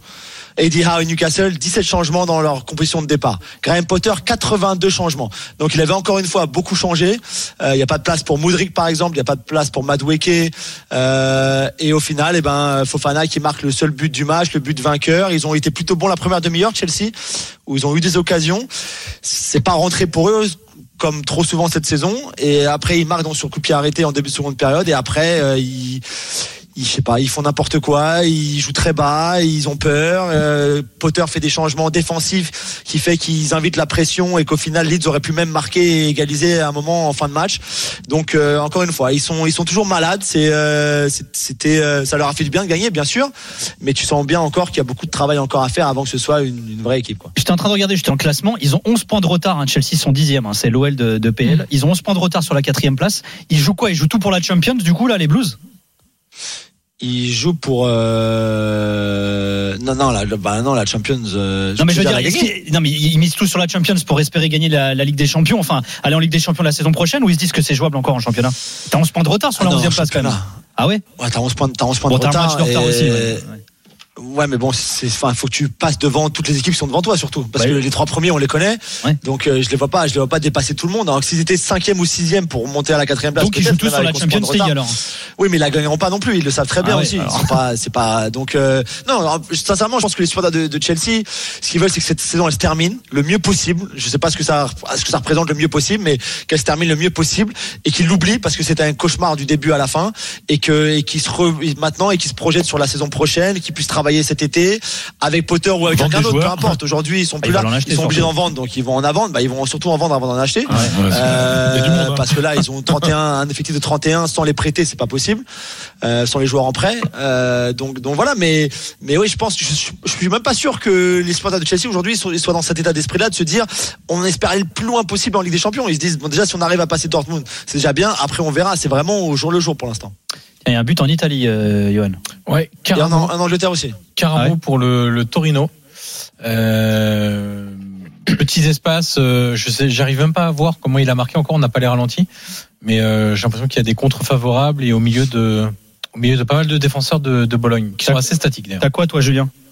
Brentford 1-0 contre Fulham. Ils auraient dû marquer déjà deux buts et ils viennent de marquer là à l'instant après 7 minutes de jeu euh, sur un coup de pied arrêté. Euh, tiens, puisqu'on évoquait les Français de Pelle également il y a quelques instants, tu parlais des, euh, des Bleus, des Blues, euh, Julien. Tu voulais glisser un mot sur un Français de la Liga, Fred, c'est Nabil Fekir, Oui. alors, qui a été opéré des croisés. Hein, il y Oui, voilà. Donc c'est et parce que le, le Betis a fait un match assez correct hein, quand même Face au Real. Madrid. Et, et je voulais parler du Betis parce que on a quand même une très belle affiche de Ligue Europa à voir sur euh. RMC Sport hein, Ouais. jeudi puisqu'on a Manchester United euh, contre le Betis. Moi j'ai vraiment très très envie de voir cette rencontre.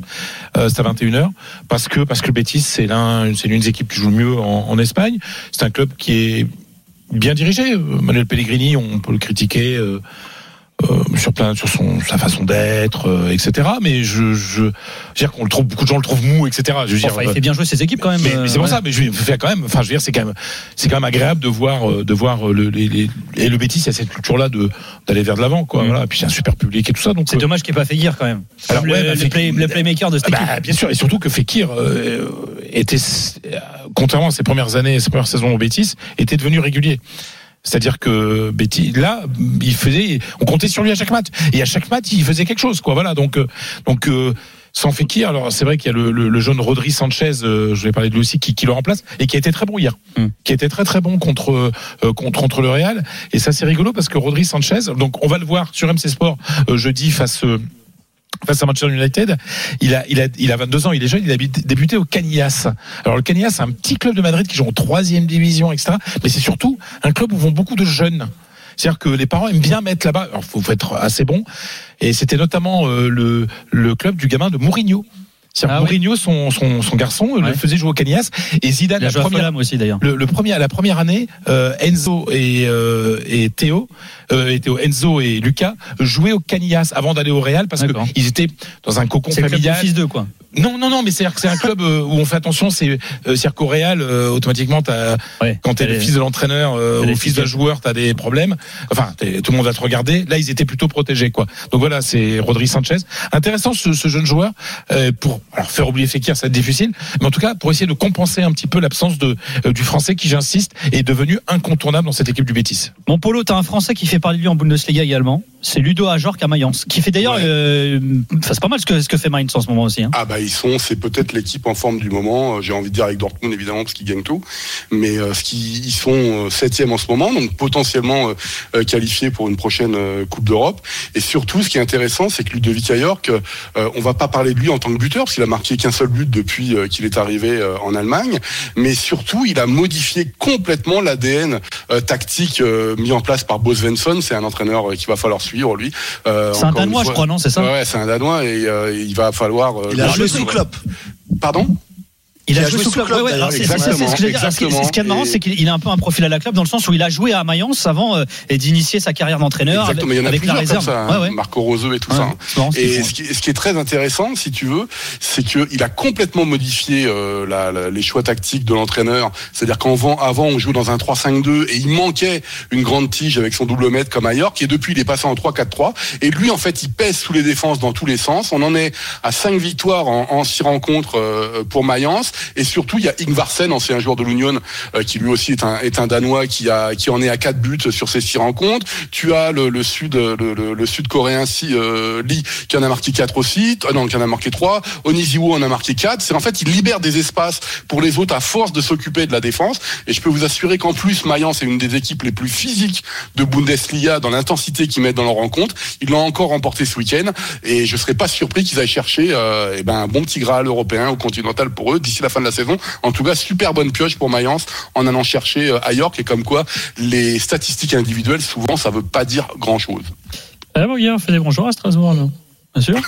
Bien sûr. Moi, j'avais connu en national Et Il y a, à, a, à il y Luçon. a lui. Cassie, a qui est là-bas aussi, qui est excellent. Bien sûr. Bien sûr. Euh, j'ai fait une connerie, mais je vais pas la faire, elle est trop facile. Bon, Cassie Carnou, euh, voilà, tu vois, des trucs comme ça, quoi. Bref. On va se faire une pause parce que j'ai besoin de respirer, vous l'aurez compris. On vous attend 32-16, auditeur de l'after, bien entendu. Avant ça, avant de faire marquer la pause, on va aller voir Christophe Lécuyer, bien sûr. Quand euh, Sochaux, toujours 0-0, Chris. Hein.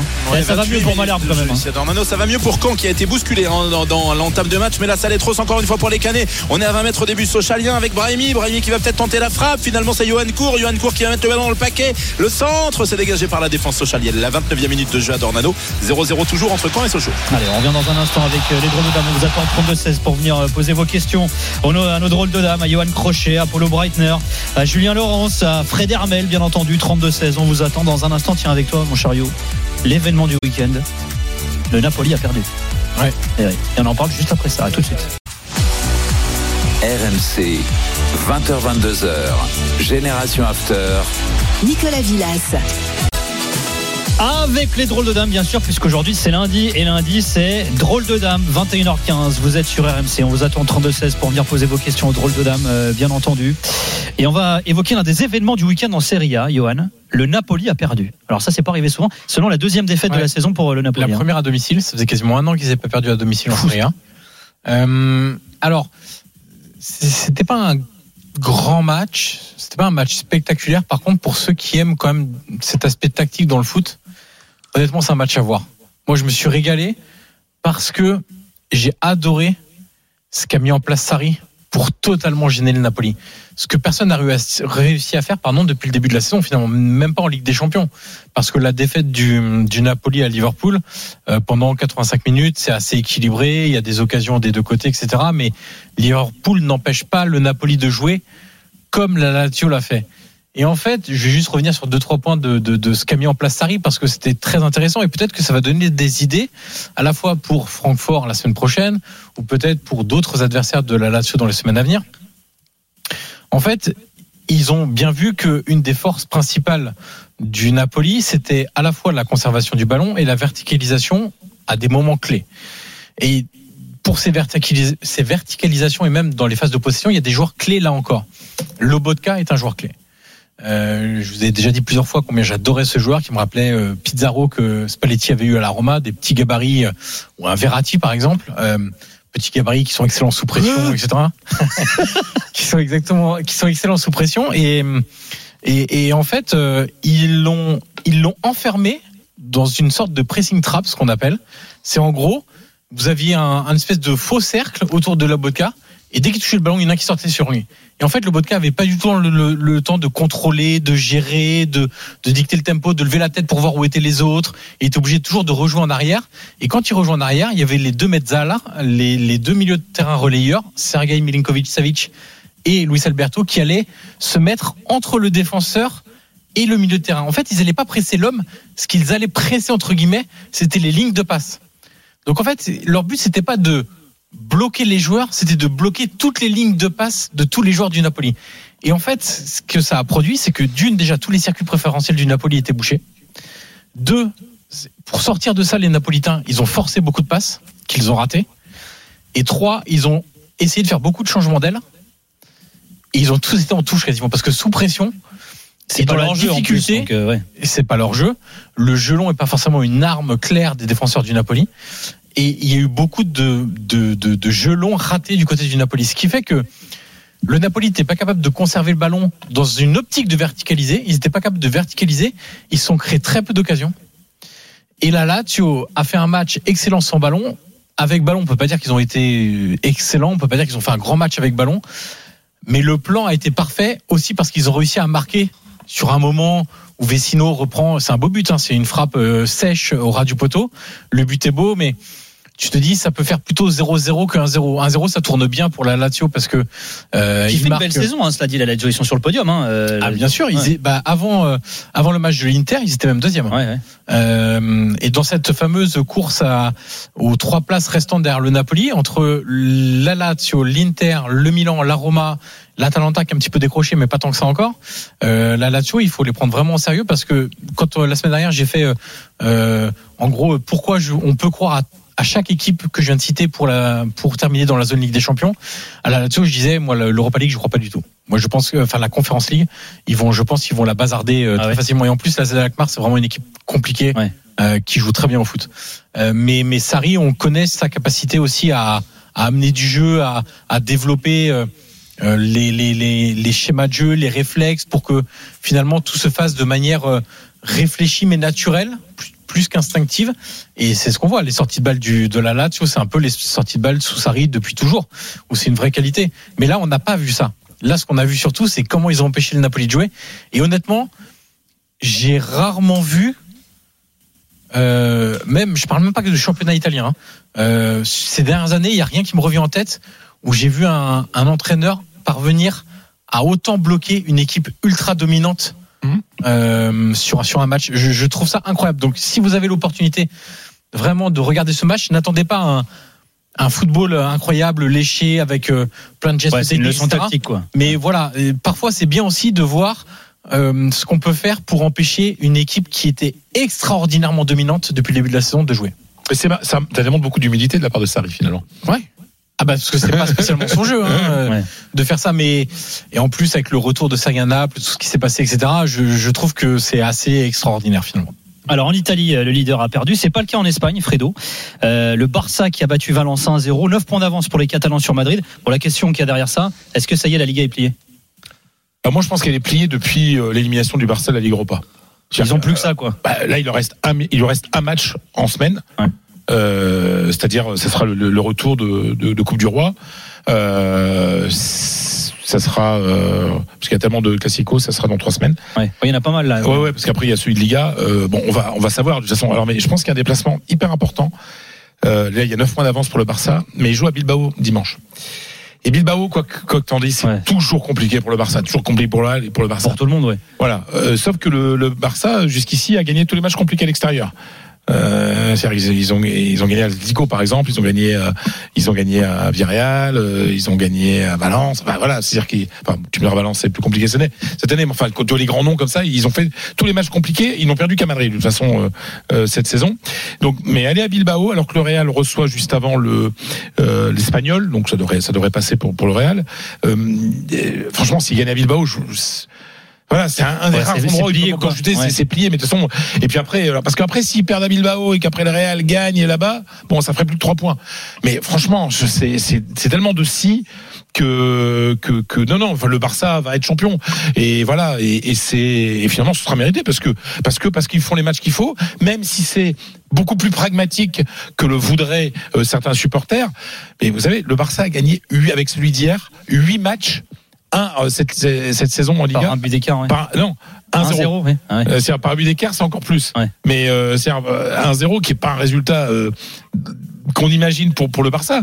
Sauf que quelle est le- quelle est la question du quelle est la raison vive du Barça aujourd'hui? C'est de reconstruire et de gagner des titres.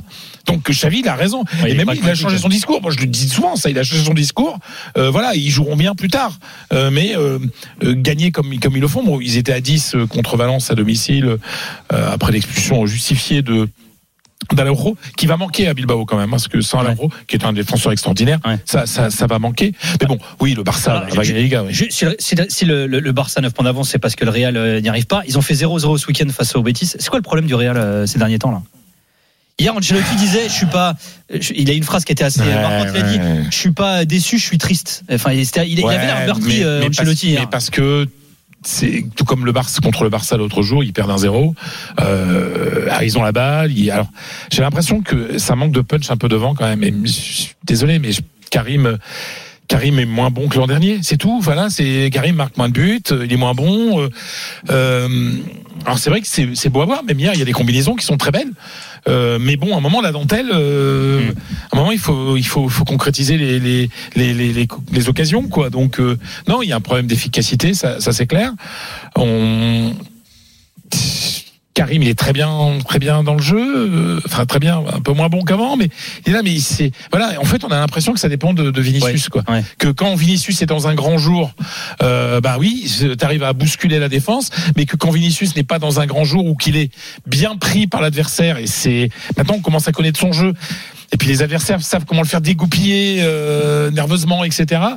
Donc euh, c'est pour ça, moi je suis pas rassuré, rassuré pour le match contre Liverpool. Mm. Je, je pense que le Real risque de se faire peur. Parce que j'ai, je, voilà, je, après, ils vont peut-être gagner 4-0. J'en, j'en sais rien. C'est, une équipe imprévisible. Mais, en Ligue des Champions, mais en Liga, c'est une équipe, on va dire aujourd'hui prévisible, qui, qui joue pas mal au foot. Hein, c'est, c'est agréable à voir, mais qui est. Et puis ça y est, puis là, la petite musique, elle est là. Alors, eh ben, en fait, hier soir, le Flor- Florentino Pérez est descendu dans le vestiaire. Donc automatiquement, la petite musique, c'est oh là là là là, il y a commencé à avoir un problème? Non, il descend dans le vestiaire après chaque match. Il va parler aux joueurs après chaque match. Il a discuté avec Ancelotti. Aïe aïe aïe Ancelotti. Tu sais la petite musique autour Ouais. d'Ancelotti, euh, c'est c'est parti là. Donc euh, euh, l'ambiance c'est pas. toujours pas pas aller au Brésil, Ancelotti? alors non mais ça, je, je- c'est pas qu'il veut pas aller au Brésil. C'est fou parce que là il va y avoir le- la trêve internationale. Le, le Brésil va être sélectionné, enfin va avoir un sélectionneur Ouais. intérimaire. C'est Ouais, complètement non fou. mais en fait le truc qui se passe et ça je, vous savez, moi je l'ai parlé. euh, en fait, il ira s'il se virer. Mais il va pas, il va pas démissionner du Real Ouais. pour aller prendre la sélection brésilienne. Mais C'est bizarre que la sélection, enfin que la Fédé brésilienne attende aussi. On oui, oui, a- mais, mais c'est-à-dire que, mais après, On Ancelotti, il connaît, il connaît le foot, il Ouais. connaît le foot euh, Ouais, mieux que euh, mieux n'importe qui. Il sait très bien que s'il n'y a pas de titre à la fin de saison, enfin, il y en aura eu un qui est la, la Super Coupe d'Europe. eh Ben, eh ben, il sera viré parce que ça se passe comme ça au Real. Donc euh, voilà, il, il ne va pas provoquer son départ, il ne va pas démissionner. Mais s'il se fait virer, euh, qui est une possibilité s'il n'y a pas de titre, non, qui est une certitude s'il n'y a pas d'autre titre, et ben et que le Brésil veut toujours de lui, ben oui, euh, ça, ça l'intéressera d'aller au Brésil. Mais c'est à dire qu'il n'a pas dit oui au Brésil. Non, c'est pas vrai ça. Ceux qui disent euh, Ancelotti a dit oui au Brésil et il se prépare, non, c'est pas vrai. Mais ça ne veut pas dire qu'il n'ira pas. Mais ça dépendra d'une personne hein, qui s'appelle Florentino Pérez. Mm. C'est lui qui va décider s'il va garder Ancelotti ou pas. Ou, ou si Mais- la Fédé brésilienne, euh, enfin arrive à Ah. convaincre quelqu'un d'autre. hein. Oui, oui, oui, voilà. Peut-être qu'ils vont se lasser, mais, mais j'aime pas trop l'ambiance qui est en ce moment au Real. Et on sait très bien que ce genre d'ambiance, avant un match important de Ligue des Champions, c'est, c'est, c'est jamais très bon. On passe maintenant à la minute de Julien Laurence.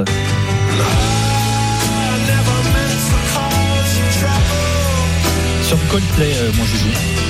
Eh ouais, Coldplay, Trouble de Coldplay pour ceux qui sont fans du, du groupe. Trouble parce Comme- que. Non, parce que je vous parlais de, de Brentford qui joue donc ce soir contre, contre Fulham avec leur attaquant Ivan Tony, le très bon attaquant anglais qui a marqué déjà 14 buts en, en première ligue cette saison. Mais Ivan Tony qui, en plus d'être un très bon footballeur, est aussi un très gros parieur. Et malheureusement, Trouble parce que il est, en- il, il va avoir des problèmes, Ivan Tony. Il, est- il va avoir des gros troubles.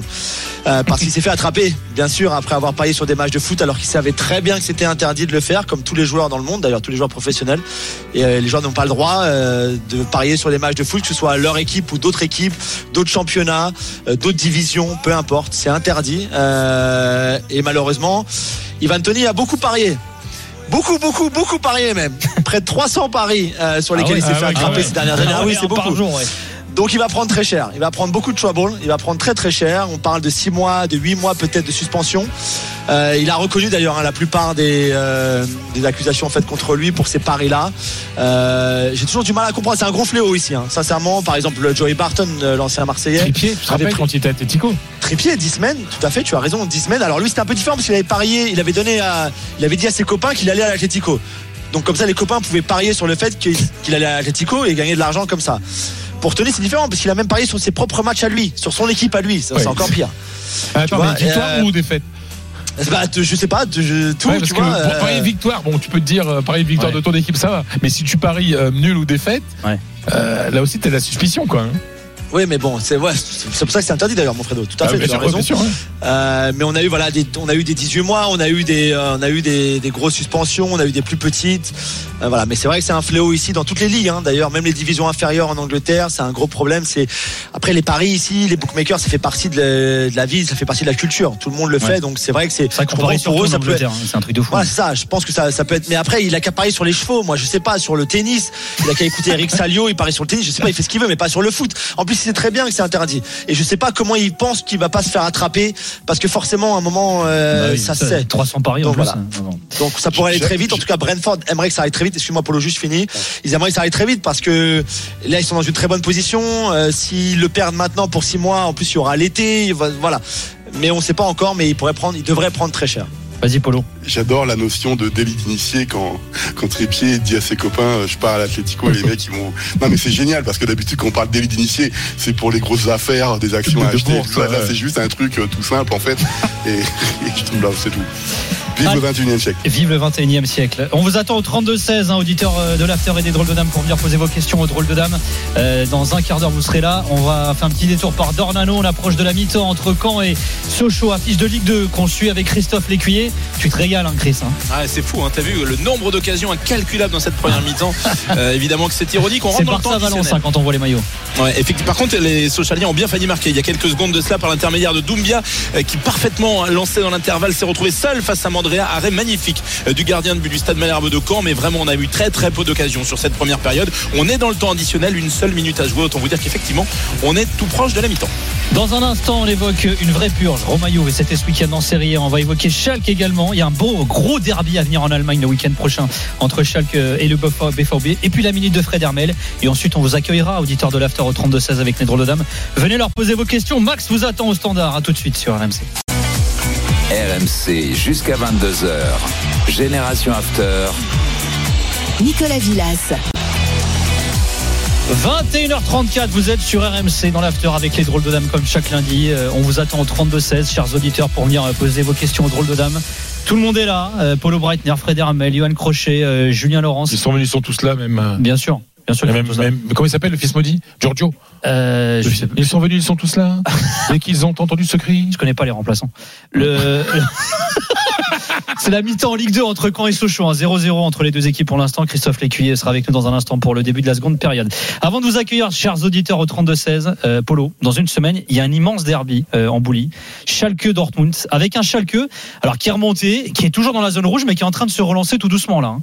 Ouais, alors ce qui est génial, c'est qu'il y a quatre équipes à 19 points et une équipe à 20. Donc, euh, Ah ouais. si tu veux la fin de saison pour savoir qui va descendre, ça va être compliqué. C'est quoi C'est les deux derniers qui descendent et euh, Les deux derniers qui l'antépenultième barragiste descendent et le, et le 16e sera barragiste. ouais, bon. Et donc euh, Schalke était euh, était euh, dernier depuis la 11e journée. Son effectif était sans doute le moins intéressant de, de Bundesliga. C'est compliqué pour eux aussi pour des raisons financières.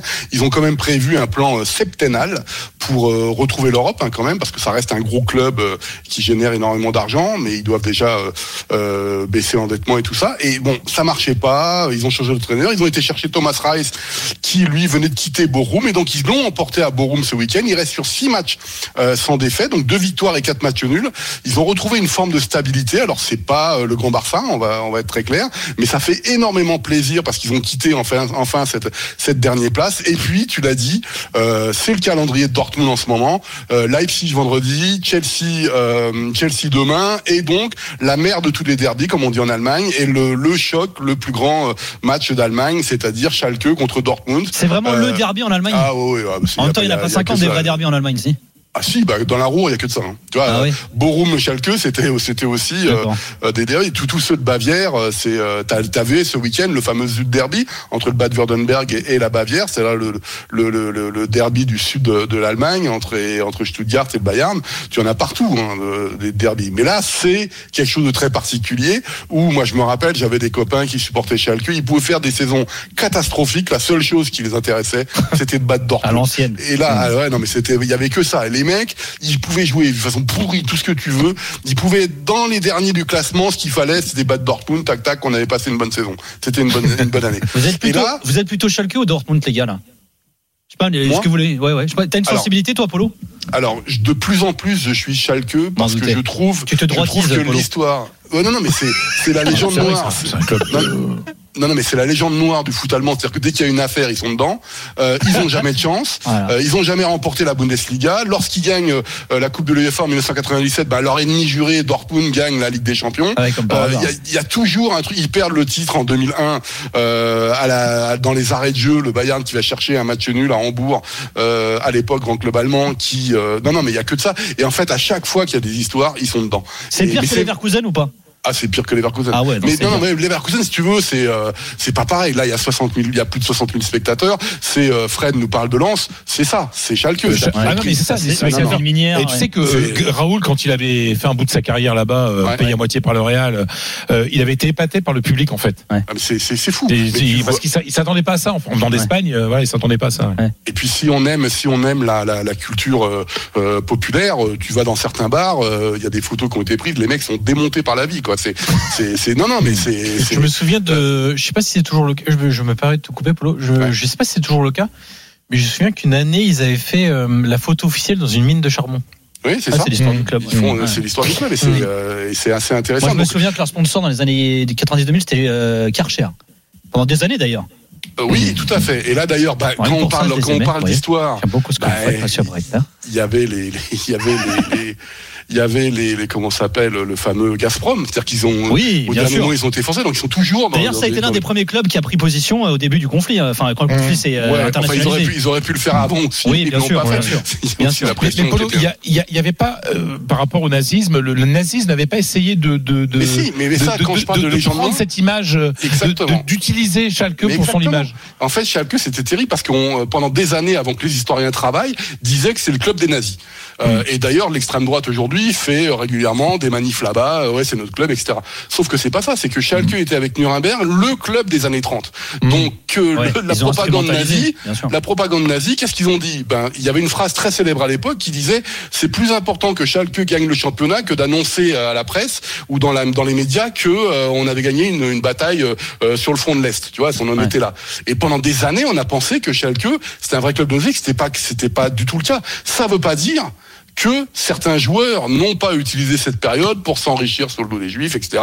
Enfin, le- le- la spoliation, etc. Ouais. Ça, c'est un. Mais alors, c'est Voilà. très intéressant parce que la légende, euh, quand on avance. dit que le Real était le club du, du, du franquisme, c'est totalement faux. C'est exactement pareil. Le Mais c'est franquisme, pareil pour le, le Benfica au le, Portugal franquisme 60. euh, utilisait les victoires euh, du Real Ah ouais, en pareil or, parce que le Real ne gagnait pas en Je vais vous dire, la plupart des- de ces dictateurs, j'ai un très bon livre là-dessus. Mussolini, enfin pas Mussolini qui, pour le coup aimait bien le foot, mais que ce soit Salazar, euh, Franco et euh, Adolf Hitler détestaient le football. Détestait le foot. Non, Ouais. Et, et Franco aidait, aidait plutôt la, et, euh, euh, et sous le Franquet, moderne. c'était l'Atlético qui était le qui avait fusionné avec l'Atlético Aviation, qui était le club de Club l'armée de, l'air ouais, franquiste. ouais, et en fait, le Real, quand le Real a commencé à gagner en Europe, euh, c'était alors que l'Espagne à l'époque, c'était quand même, on était encore en pleine dictature, euh, c'était la seule bonne image que pouvait donner l'Espagne extérieure. Et donc le franquisme avait utilisé euh, l'image du, du, du Real. Donc euh, c'est très intéressant. Alors bien sûr, il y a des gens qui veulent garder des étiquettes, Mm. et puis il y a ceux comme Polo euh, qui, qui grattent un petit peu, puis les vrais historiens qui grattent un petit peu et qui voient que c'est vraiment différent de ce qu'on raconte. On passe à un autre gratteur, messieurs Johan Crochet, bien sûr. Euh, on évoquait les matchs fous du week-end. Euh, toi, mon Yo, alors c'est deux autres formes de dictature, hein, celle de Mourinho et de, et de Allegri. 1-0 pour la Roma face à la Juve. Alors il paraît que c'était une purge. C'était. euh, Il est, même en dépression, Moyo, là. Non, mais j'ai même pas les mots. C'est c'est une honte absolue. Ah ouais, à ce point-là Ah ouais, non, non, c'est. Bah, quand tu es en, en train de parler de tes droits télé, de, de dire qu'il faut euh, vendre plus à l'international, de, de développer tes recettes, de d'aller voir des fonds euh, américains pour essayer de gratter de l'oseille. tu fais etc. quatre matchs de rugby par semaine dans le même stade. Ouais, exactement, ça aide pas non plus. Alors ils ont même pas l'excuse de la pelouse parce que je suis là avant avant le passage du rugby ça va. Mais non non c'est une purge. C'est un football d'un autre temps avec deux entraîneurs d'un autre temps. Euh, Voilà. Ils sont vraiment dépassés les deux là, ça y est. Ouais, vous- Le truc c'est que Mourinho tu peux rien dire parce que enfin tu peux pas dire grand chose parce qu'il a gagné un trophée l'année dernière. Et que la Roma, en 95 ans, ils n'avaient pas gagné de Coupe d'Europe. Donc, Ouais. euh, forcément, Mmh. euh, voilà, mais. Mais là, en termes de jeu, c'est pas. de jeu, euh, ouais. bah, le pire pour moi, c'est Allegri. hein. Même si hier, au final, Mourinho a fait ce qui est intelligent de faire finalement face à la Juve, c'est bah tiens, prends le ballon. Ils ont jamais l'habitude de l'avoir le ballon, donc ils savent pas comment faire. Et au final, ils en ont pas fait grand chose. Alors, la Juve, ils disent oui, on méritait euh, de gagner. Je pense que ce qui était mérité surtout, c'est un 0-0 pourri comme elle été le match, parce que finalement, la, Juve touche trois fois les montants, même si euh, il y en a un, c'est sur un coup franc, c'est un, poteau sortant. L'autre, c'est Mancini euh, sur un corner entrant, il met la tête et ça fait poteau. C'est vraiment une occasion créée. Euh, même s'ils existent hein, les poteaux. Donc euh, voilà, finalement les, les expected goals de la Juve, malgré trois poteaux et une grosse occasion à la fin, c'est 0,70. On n'est pas non plus sur sur une production offensive extraordinaire. Et euh, moi j'ai eu du mal à comprendre ce que voulait faire Mourinho parce que même si tu veux contrer, euh, je sais pas si d'autres drôles de dames ont vu le match, mais euh, moi si tu joues bloc bas et que tu veux contrer, bah pourquoi tu mets un Dybala en faux neuf? Ça veut dire Dybala, c'est pas un joueur qui va multiplier les courses euh, en, transition, etc. Pellegrini qui est pas en forme et Pellegrini, ça fait quatre mois qu'il joue sur une jambe et ça devient compliqué. Et il commence sans, sans, sans numéro 9 et il finit, il mène au score et il sort de numéro 9. Ouais. Du banc, donc euh, je sais pas, j'ai. Alors, je disais que dans le Corriere dello Sport, il disait que c'était un super coup tactique de Mourinho, justement, parce qu'il obligeait, en gros, la Juve à devoir défendre Oui. très bas pour contenir ses deux neufs, etc. Oui, peut-être, mais c'est même pas trop ce qu'on a vu, hein, parce que Ouais.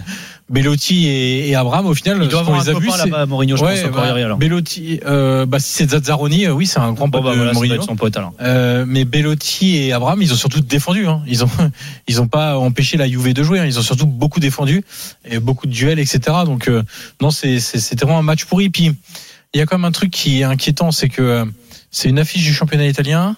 Dans quatre jours, tu vas jouer deux équipes, Fribourg et la Real Sociedad, qui sont des équipes qui jouent au foot, et tu te prépares en faisant ça. Moi, moi, euh, j'ai, je me dis pour pour jeudi, ils vont se prendre des tannées, hein, les deux, hein. parce Ah ouais. que parce qu'ils vont découvrir un autre football. Hein. Euh, ça va être autre chose. La Real, qu'ils font, bien. hein. Euh, Même, même Fribourg, ça joue bien. Ils- mais franchement, ils mettent beaucoup plus d'intensité, de volume de course que, que ce que font ces deux clubs-là. Donc, moi, je serais pas surpris que les deux clubs prennent une volée et puis euh, terminer au revoir, bonsoir, quoi. Ouais. Et ça, finalement, ça serait mérité parce que, euh, honnêtement, La Juve, que- elle a peut-être un truc à jouer euh, en Europa League pour aller chercher la Ligue des Champions. hein. ouais, ouais. Ou bah, c'est- ils- ou c'est, euh, Honnêtement, c'est pas en jouant comme ça qu'ils vont y arriver. Enfin, je veux dire, euh, même tu vois contre une équipe qui qui joue pas et ils font rien. Ils, et quand ils ont le ballon, ils savent pas quoi en faire. En fait, ils c'est pas travailler, donc euh, ils peuvent pas l'inventer. En fait, Ouais. le seul truc, c'est ça fait marrer tout le monde quand je le dis, mais quand je dis euh, la tactique d'Allegri, c'est 3-4-3, euh, passe le ballon à Di Maria et advienne que pourra, c'est ça quoi. Sauf que là, Di Maria hier, il était bien pris, il a pas été décisif, mais mais en dehors de ça, euh, en dehors de ça, euh, voilà, il se passe rien avec ballon. Enfin, franchement, je on est face à une négation du football qui est claire, assumée. Et en plus, les deux, ils se font des papouilles avant le match, des papouilles après le match. Je pense qu'ils devaient être là. Ah, on les a bien fait chier. hein, ça. Ah, il était pourri le match. hein. C'est dommage qu'on n'ait pas fait 0-0. hein. Mais, mais franchement, enfin Ça, voilà. c'est ta quoi. meilleure intervention. Non, mais enfin voilà, c'est, je trouve. euh, Mais parce qu'il faut voir la tête sur Twitch, la, la tête de, de Johan totalement dépité par Non, mais ouais, voilà. Moi, je m'attendais. Enfin, C'est quoi, Yo? J'allais dire, je m'attendais à autre chose et je m'attendais à rien. et j'ai même, et j'étais quand même déçu finalement. On va te remonter le moral, Yo. Ouais. Parce que c'est la minute de Fred maintenant. Ah ouais. Quiero ver el rojo del amanecer. Un nuevo día brillará. Ah là, on sent que Fredo, il a passé les ouf C'est- l'une des espagnoles qui ça. s'appelle Luz Casal. Vous vous souvenez de Talent Reprise, Aiguille reprise, Bien sûr, avec Ouais, avec- eh exactement. Oh, Et-. Ah ouais, quel down. Exactement. Bravo, merci à Toto en régie. Ça compte, Notre ça compte pas ça. Ben, bien sûr que c'est. Ah non, moins Attends, 5. C'est une, une adaptation de, de, de Luz Casal, de, de cette très belle chanson de, d'Étienne Dao, Dieu le soleil. Euh, pourquoi je l'ai mis Euh, Tout simplement parce que j'aime bien en fait. Il n'y a pas de raison Ah, spéciale. parce que maintenant. non, bah si. non, non. Et euh, parce que j'aime beaucoup cette chanson, c'est l'une de mes chansons préférées de Luz Casal. Donc euh, voilà, c'est un petit clin d'œil à cette magnifique chanteuse née en Galice, dans la province de la Corogne. Ouais, ouais, c'est le foot. Waouh, c'est magnifique. Donc euh, parce que je voulais parler de Valladolid. Voilà, ce qui est vachement rapport, parce que c'est en Galice, Ouais, comme voilà, on le sait. voilà, exactement. Valladolid, parce que Valladolid a, a joué un match très important ce week-end contre l'Espagnol. Ils ont gagné 2-1. Et alors, ça n'assure pas la survie. mais Enfin, c'est ces genres de matchs qu'on dit à 6 points parce que le- l'Espagnol, voilà, ça peut être un concurrent pour, euh, pour la descente, etc. Alors, je pense que les deux vont se sauver sans, sans problème parce qu'il y a pire qu'eux. Mais il y a des clubs comme ça qu'on aime bien garder en première division. Et je trouve que Valladolid, qui est un club historique en Espagne, hein, c'est un club de Castille. Euh, il fait froid Valladolid. Hein, L'hiver, c'est vraiment, c'est Ouais, pas, c'est pas, hein, euh, pas, ouais. Séville euh, avec les castagnettes Ouais, Et, et, et les robes à fleurs hein, à, po- à poil. hein. Non, c'est pas du tout ça. euh, mais puis j'aime bien. Pourquoi on aime bien en plus Valladolid? Parce qu'en plus, il est dirigé, présidé, il appartient à Ronaldo Nazario d'Alima, Ah, c'est le, le meilleur, meilleur attaquant de tous les temps. Le meilleur Ronaldo de tous les temps, non? Ah bah oui, c'est le meilleur. Pour moi, c'est le meilleur attaquant que j'ai vu dans la vie. Donc euh, voilà, c'est en tout cas meilleur numéro 9 de, de l'histoire du, football. magnifique couleur, hein, violet. Et ouais, en plus le maillot est beau à Valladolid, euh, de stade de Porcela d'ailleurs, euh, c'est le nom du stade. Et Valladolid, voilà, je trouve que c'est bien d'avoir d'avoir ce club en première division. Il est plutôt bien géré. C'est-à-dire que parfois, vous savez, des, des types comme ça, ils se disent voilà, il- je mets de l'argent dans un club, je regarde pas trop. Non, non, il a il a il fait ça bien, Ronaldo. Il a acheté 51% des actions en 2018. Euh, un monsieur qui s'appelle Suarez, monsieur Suarez, et en fait, il a gardé le président. euh, comme directeur général euh, pendant Ah oui. pendant un, pendant deux trois ans histoire de bien faire une transition.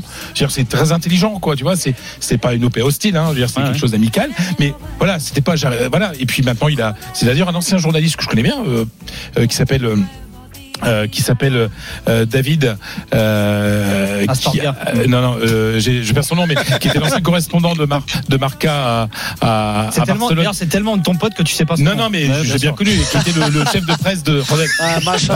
De ouais. Rodel, bien sûr, Bon, Rodel bref, Banca. c'est pas grave, ouais, Ouais, je vois, là, je vois sa tête, machin. David. Bon, bref. Rodel Macho. Bon, bref, tout ça, tout ça est bien, est bien géré. C'est un club bien géré, c'est un club sympathique avec un vrai bon public. Voilà. Et s'il faut choisir entre certains qu'on veut voir descendre ou pas, bah non, bah je trouve que euh, je suis content que Valladolid ait gagné et que que Valladolid reste en, en première division et que Ronaldo, pour lui, c'est un vrai job. Alors, il, il est, il est présent. Puis il avait fait un pari l'an dernier, si parce qu'il était redescendu en Si- deuxième si- division. maintenait, il il se euh, non, non, s'il remontait en première division, il faisait le, le Camino de Santiago, le pèlerinage à. Saint-Jacques. Il a fait en vélo électrique. Ouais. Il a pas fait à pied, mais, En même temps, euh, mais il l'a fait quand parce que c'est dur. Il Ouais, l'a faut fait quand même. les euh, kilos qu'il a maintenant, mais bon. On rappelle, hein, il, il et, souffre c'est- de- et, et- et- et s'appelle David. Espi- et le nom revient David Espinar, euh, mythique, euh, mythique gardien du Napoli. euh, non, mythique euh, correspondant de Marca à Barcelone. Voilà. Euh, Ronaldo, super gestionnaire. Autant, euh, est-ce qu'il est aussi bon président que l'est euh, le président de Vire? Tu sais qui c'est le président de Vire ou pas? Non. C'est Christophe Lécuyer. Ouais. Ah. Qui nous fait vivre le match entre Caen et, et Sochaux qui se Ah régale ouais. ce soir. Eh, eh, tu sais que je me disais qu'on s'ennuyait moins à Virnante, sans prétention. Hein. Ah, vous êtes malhonnête, monsieur. La C'est la- recette, mais pas du tout. Vous êtes malhonnête. Écoutez. Tu le fais, tu le fais Vire. Vire en Normandie, hein, c'est ça Ah oui, bien sûr, Là, il y a le beurre et tout. Ouais, ouais, ouais, et les et tout ça. Chris, bien sûr. Et Ah l'andouille ouais. aussi, évidemment. hein. C'est quand même la spécialité euh, gastronomique locale, l'andouille quoi de Vire. L'andouille Ah oui, bien sûr, bien sûr. Ah, moi je suis plutôt on parle de moi. d'andouille d'Arras, mais d'andouille d'Arras. Ben, je suis normand, moi, d'origine. T'es d'où, toi, euh, Polo?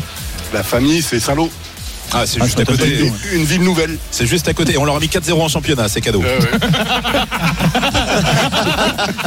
Ah, t'ai dit, brutal. Ronaldo. Tu vois, je te le disais. Enfin. Ouais, pas mal compris. Bah oui, le Real Madrid. quand je, quand je serai président de Saint-Lô, il rigolera moins. Bon, en, en- en même temps, je fais pas le malin parce qu'on joue le retour dans 15 jours et on sait pas ce qui peut se Ah, passer. ah, attends que Polo arrive. Il y a combien sinon dans ton match? Ah bah 0-0 évidemment, Ah oui, mais pardon. on a assisté à un festival de passes ratées, de contres, de fautes, de coups de sifflet de l'arbitre, Monsieur Lissor qui a beaucoup de boulot ce soir. Victoire, 49 minutes de jeu. Ça s'est animé quand même en fin de première mi-temps. Alors on espère évidemment voir euh, de meilleures choses sur la deuxième période. Pour l'instant, c'est un 0-0 assez logique dans ce match de haut de tableau entre le Stade Malherbe et le FC Sochaux. Merci beaucoup Christophe. Auditeur de l'after, auditeur des drôles de dames, on vous attend 32-16 dans un instant pour les 10 dernières minutes. Avant d'accueillir bien sûr Gilbert Bribois, Kevin Diaz notamment. Il y aura qui d'ailleurs en plus Kevin Diaz et, et oui, Flo Gautreau bien sûr, euh, qui vous attend de 32-16. Ça va parler de Neymar notamment, dont la saison est terminée avec le PSG. À tout de suite. RMC jusqu'à 22h. Génération After. Nicolas Villas. Avec les drôles de dames, on est encore ensemble pour 5 bonnes minutes. Euh, Vous nous avez appelé au 32-16 pour poser vos questions aux drôles de dames, justement. On perd pas de temps. On accueille Liane qui nous a appelé au 32-16. Il est supporter de West Ham. Salut Liane. Salut Nico. Salut à tous. Salut, Liane. Salut Liane. Supporter des Hammers, c'est donc une question pour Julien Laurence. Ouais, salut Julien. Euh, J'ai une petite question. Euh, alors, ouais, c'est quand que ça s'arrête David Moyes? Ouais, Parce qu'on en a, on n'en peut plus en fait. Euh, Le ça plus tôt commence à possible, ami. Beaucoup. Ouais, ça commence à faire beaucoup. J'ai entendu dire que il était encore conforté par la direction. Euh, on va aller jusqu'où? Un point d'avance hein, sur la zone rouge hein, seulement pour euh, West Ham. Ouais, ouais, 14 défaites cette saison hein, pour West Ham, c'est catastrophique. Après l'argent dépensé en plus cet été, qui a dû t'exciter à mon avis. Enfin, je pense que quand t'as vu Agarda arriver, Paqueta arriver, Skamaka arriver, tu t'es dit bah voilà, c'est c'est c'est c'est c'est c'est- c'est- c'est bon comme recrutement. Le seul problème, et je le dis depuis très longtemps, hein, Liane, j'ai pas forcément euh, là dans dans l'émission comme ça, on n'a pas, vous savez qu'on n'a pas beaucoup parlé de West Ham, euh, mais mais pour moi ça jamais, c'était impossible que David Moyes fasse fonctionner ce groupe-là et cette équipe-là. À partir du moment où tu lui mets techniques, des vrais joueurs de ballon, c'était plus possible. David Moyes, ça fonctionne que d'une seule façon. Il y a qu'un seul plan, c'est le plan rush. où tu joues. Exactement. Tu joues long. Euh, t'as Antonio en pointe qui est costaud. Euh, t'as un Rice au milieu de terrain qui est un joueur de classe mondiale qui va finalement être un peu l'arbre qui cache la forêt dans, dans le jeu. Je te parle. Et pour le reste, c'est tout ce qu'il est capable de faire. À partir du moment où tu vas lui mettre des joueurs techniques comme Paqueta, où tu dois au moins construire le jeu et structurer ton jeu autour de joueurs comme lui, Ben Rama, Paqueta, même même Bowen, je pense qu'il peut être un vrai vrai beau joueur de ballon, pas simplement une machine à contrer parce qu'il court vite et qu'il a un bon pied gauche. Mais moi, c'est pas possible, c'est pas c'est pas ce qu'il fait. Et pour moi, il y a une vraie crise. En, plus, l'autre jour, j'en- j'en parlais encore il y a pas longtemps. Euh, je pourrais en faire des tonnes, mais juste pour faire vite parce qu'on n'a pas trop le temps. Il y a une vraie crise d'identité pour moi, mais qui date depuis le début de la saison, depuis le premier jour. À savoir que il y a des joueurs qui devraient être dans une équipe qui joue mieux au ballon, tu vois, et, des joueurs qui sont encore dans l'ancien schéma, si tu veux, l'ancien modèle Moyes, qui eux seraient très contents de faire ce que West Ham faisait avant. Le problème de David Moyes, c'est que là, vous allez à l'Arnaca en Europa League, en Conference League, vous allez gagner. C'est pas possible. Et, et après la défaite de ça, après la défaite de Brighton où vous êtes humilié, excuse-moi de, de, de- de le rappeler, c'est une honte absolue, même si Brighton joue très bien et tout ça. Mais, mais Moyes dit, ouais, mais ils aimeraient bien être à, la, à notre place, nous qui avons connu l'Europe ces deux dernières saisons. Et en fait, ils se raccrochent à ça. Tu vois, et c'est ça qui le sauve finalement. C'est que ces deux dernières saisons-là, bah oui, c'est vrai que vous avez fait, vous avez fini dans les places européennes. Il y avait un, un très beau parcours la, la, saison dernière en Europa League. Là, pour l'instant, c'est encore, c'est encore bien en, en Conférence League. Mais voilà, il y a, il y a que ça qui le sauve. Je suis, cou- je suis complètement d'accord avec toi. Je comprends pas qu'il soit encore en place. Ça me, ça me chagrine pour vous et ça me fait vraiment mal au cœur. Liane, merci d'avoir été avec nous. Ouais, à plus. Merci, Merci beaucoup. Liane, à très vite euh, Liane. On en fait un dernier, on va accueillir Victor, supporter de la Juve, et, et qui nous a appelé au 32-16. Salut Victor. Bonsoir à tous, comment allez-vous Bah, écoute, ça va On te demande Salut, pas comment ça va, toi, alors du coup. Non, il n'y a pas besoin, je pense que la réponse est déjà très claire. C'est quoi ta question je- alors pour Johan? Bah, Je vais être très clair et incisif. Euh, 0,75, 0,72 de XG contre la Roma hier soir. 25 matchs contre les grosses équipes depuis qu'Allegri est, rentré- est revenu. 3 victoires. Ça s'arrête quand? Ça s'arrête quand? C'est purge sur purge. On n'en peut plus, on est fatigué. On a que des supporters ressort en où- 32-16. hein. On va t'envoyer Euh, David Moyes, tu vas voir. Al- Allegri, Allegri, c'est juste, bah, on donne le ballon à Di Maria ou à Chiesa, puis on espère que ça marche. Il n'y a rien de plus. Moi, ça fait trois ans que j'essaie de vous appeler parce que bah, j'étais à l'étranger, je me tape ces purges même la nuit parce que je suis à l'autre bout du monde. J'en ai marre, j'en ai plein le cul pour pour être poli. Donc, qu'est-ce qui empêche aujourd'hui la Juve euh, de dégager Allegri? En sachant que financièrement, on- si on se qualifie pas en Champions League, on va quand même perdre des sous. Voilà, C'est vrai que ça fait quand même un moment, et même toi, Yo, tu le dis, qu'on voit que la Juve oui. n'y arrive pas. Pourquoi il, pourquoi il est toujours là, Allegri? Mais c'est son contrat. Alors, il y avait deux choses. La première chose, c'était son amitié avec Agnelli, président de la Juve. Ça, ça a sauté, puisque Agnelli n'est plus aux commandes de la Juve. La deuxième chose, c'est son contrat, qui est très cher, euh, qui est de 9 millions d'euros par an, avec un staff qu'ils ont renforcé cet été, euh, pour lui donner encore plus de latitude. Euh, c'est les deux seules raisons. Et puis il y a le côté un peu euh, identité euh, Juventina euh, entre guillemets, euh, de, de, de se dire on se raccroche un peu aux branches, même en période difficile. Là, bon, il y a toujours Massimiliano à la tête, etc., etc. C'est aussi une question d'identité. Mais ça peut être que des éléments hors terrain en fait, parce que ce qu'on voit sur le terrain. Tout à l'heure, Fred disait pour l'Atlético. Ah bah c'est marrant parce que quand l'Atlético joue au foot, on voit que ça peut faire des belles choses parce qu'il y a des bons joueurs. Mais c'est x 10 pour la Juve, je veux dire, meilleur effectif Italie. Mais vous, vous voyez Vlaovic hier, vous regardez le, le visage de Vlaovic contre la Roma. Victor l'a vu ce match, sans doute. Euh, Vlaovic, mais il, est- il lui manque que la corde. Hein. Et c'est- terrible pour lui. Enfin, il a pas un bon ballon. Euh, quand il en a maintenant, t'as l'impression que ça le fait de, de, de jouer pour Allegri. Euh, il se passe strictement rien. C'est du gagne petit. C'est euh, des polémiques sans arrêt en conférence de presse ou en interview d'après match parce que le personnage d'Allegri est devenu plus important que la Juve, limite pour lui, euh, et qui veut donner des leçons à tout le monde. Alors qu'en fait, ce qu'on voit sur le terrain, c'est qu'il prend des leçons de tout le monde, de littéralement tout le monde, de toutes les équipes, d'entraîneurs novices, d'entraîneurs plus expérimentés, euh, de clubs promus. Il s'est pris des, des masterclass de clubs promus euh, cette- enfin, sur les, les 18 derniers mois depuis qu'il est revenu à la Juve. Donc, euh, il n'y a aucune raison sportive qui pourrait justifier qu'Allegri soit prolongé à la fin de la saison. Le mot de la fin, Polo, faut qu'on y aille. Ouais, ce qui est extraordinaire, c'est quoi Ils doivent être dixième, un truc comme ça, la, la Juve, Ils sont au- dixième, au, ouais. au classement. Est-ce que dans notre football contemporain, là, c'est pas la plus grande crise d'un grand club européen? C'est-à-dire que quand le Bayern est troisième, c'est la fin des haricots. Mais là, on parle d'un club qui est dixième. C'est comme si euh, Manchester City se retrouvait dixième. Ouais, mais tu sais ce qu'ils disent. Polo? Bah, Il y a les 15 points. Sans les 15 points, ils sont deuxième. Ouais, C'est quoi la décision du, euh, du Là, ils ont fait le euh, recours euh, ouais. il y, a, il y a 72 heures. Donc, euh, on n'a pas encore la date de. Charles Leda, merci beaucoup. Merci. Mais là, Merci Julien bon Laurence. courage, merci, merci Johan Crochet et bon courage avec toi Victor. Merci de nous avoir appelé au 32-16. L'after arrive dans un instant. Gilbert Bribois, Flo Gautreau, Kevin Diaz vous attendent au 32-16. Avec question de PSG, notamment la blessure de Neymar, entre autres supporters du PSG dans un premier temps. On vous attend au 32-16. À tout de suite sur RMC.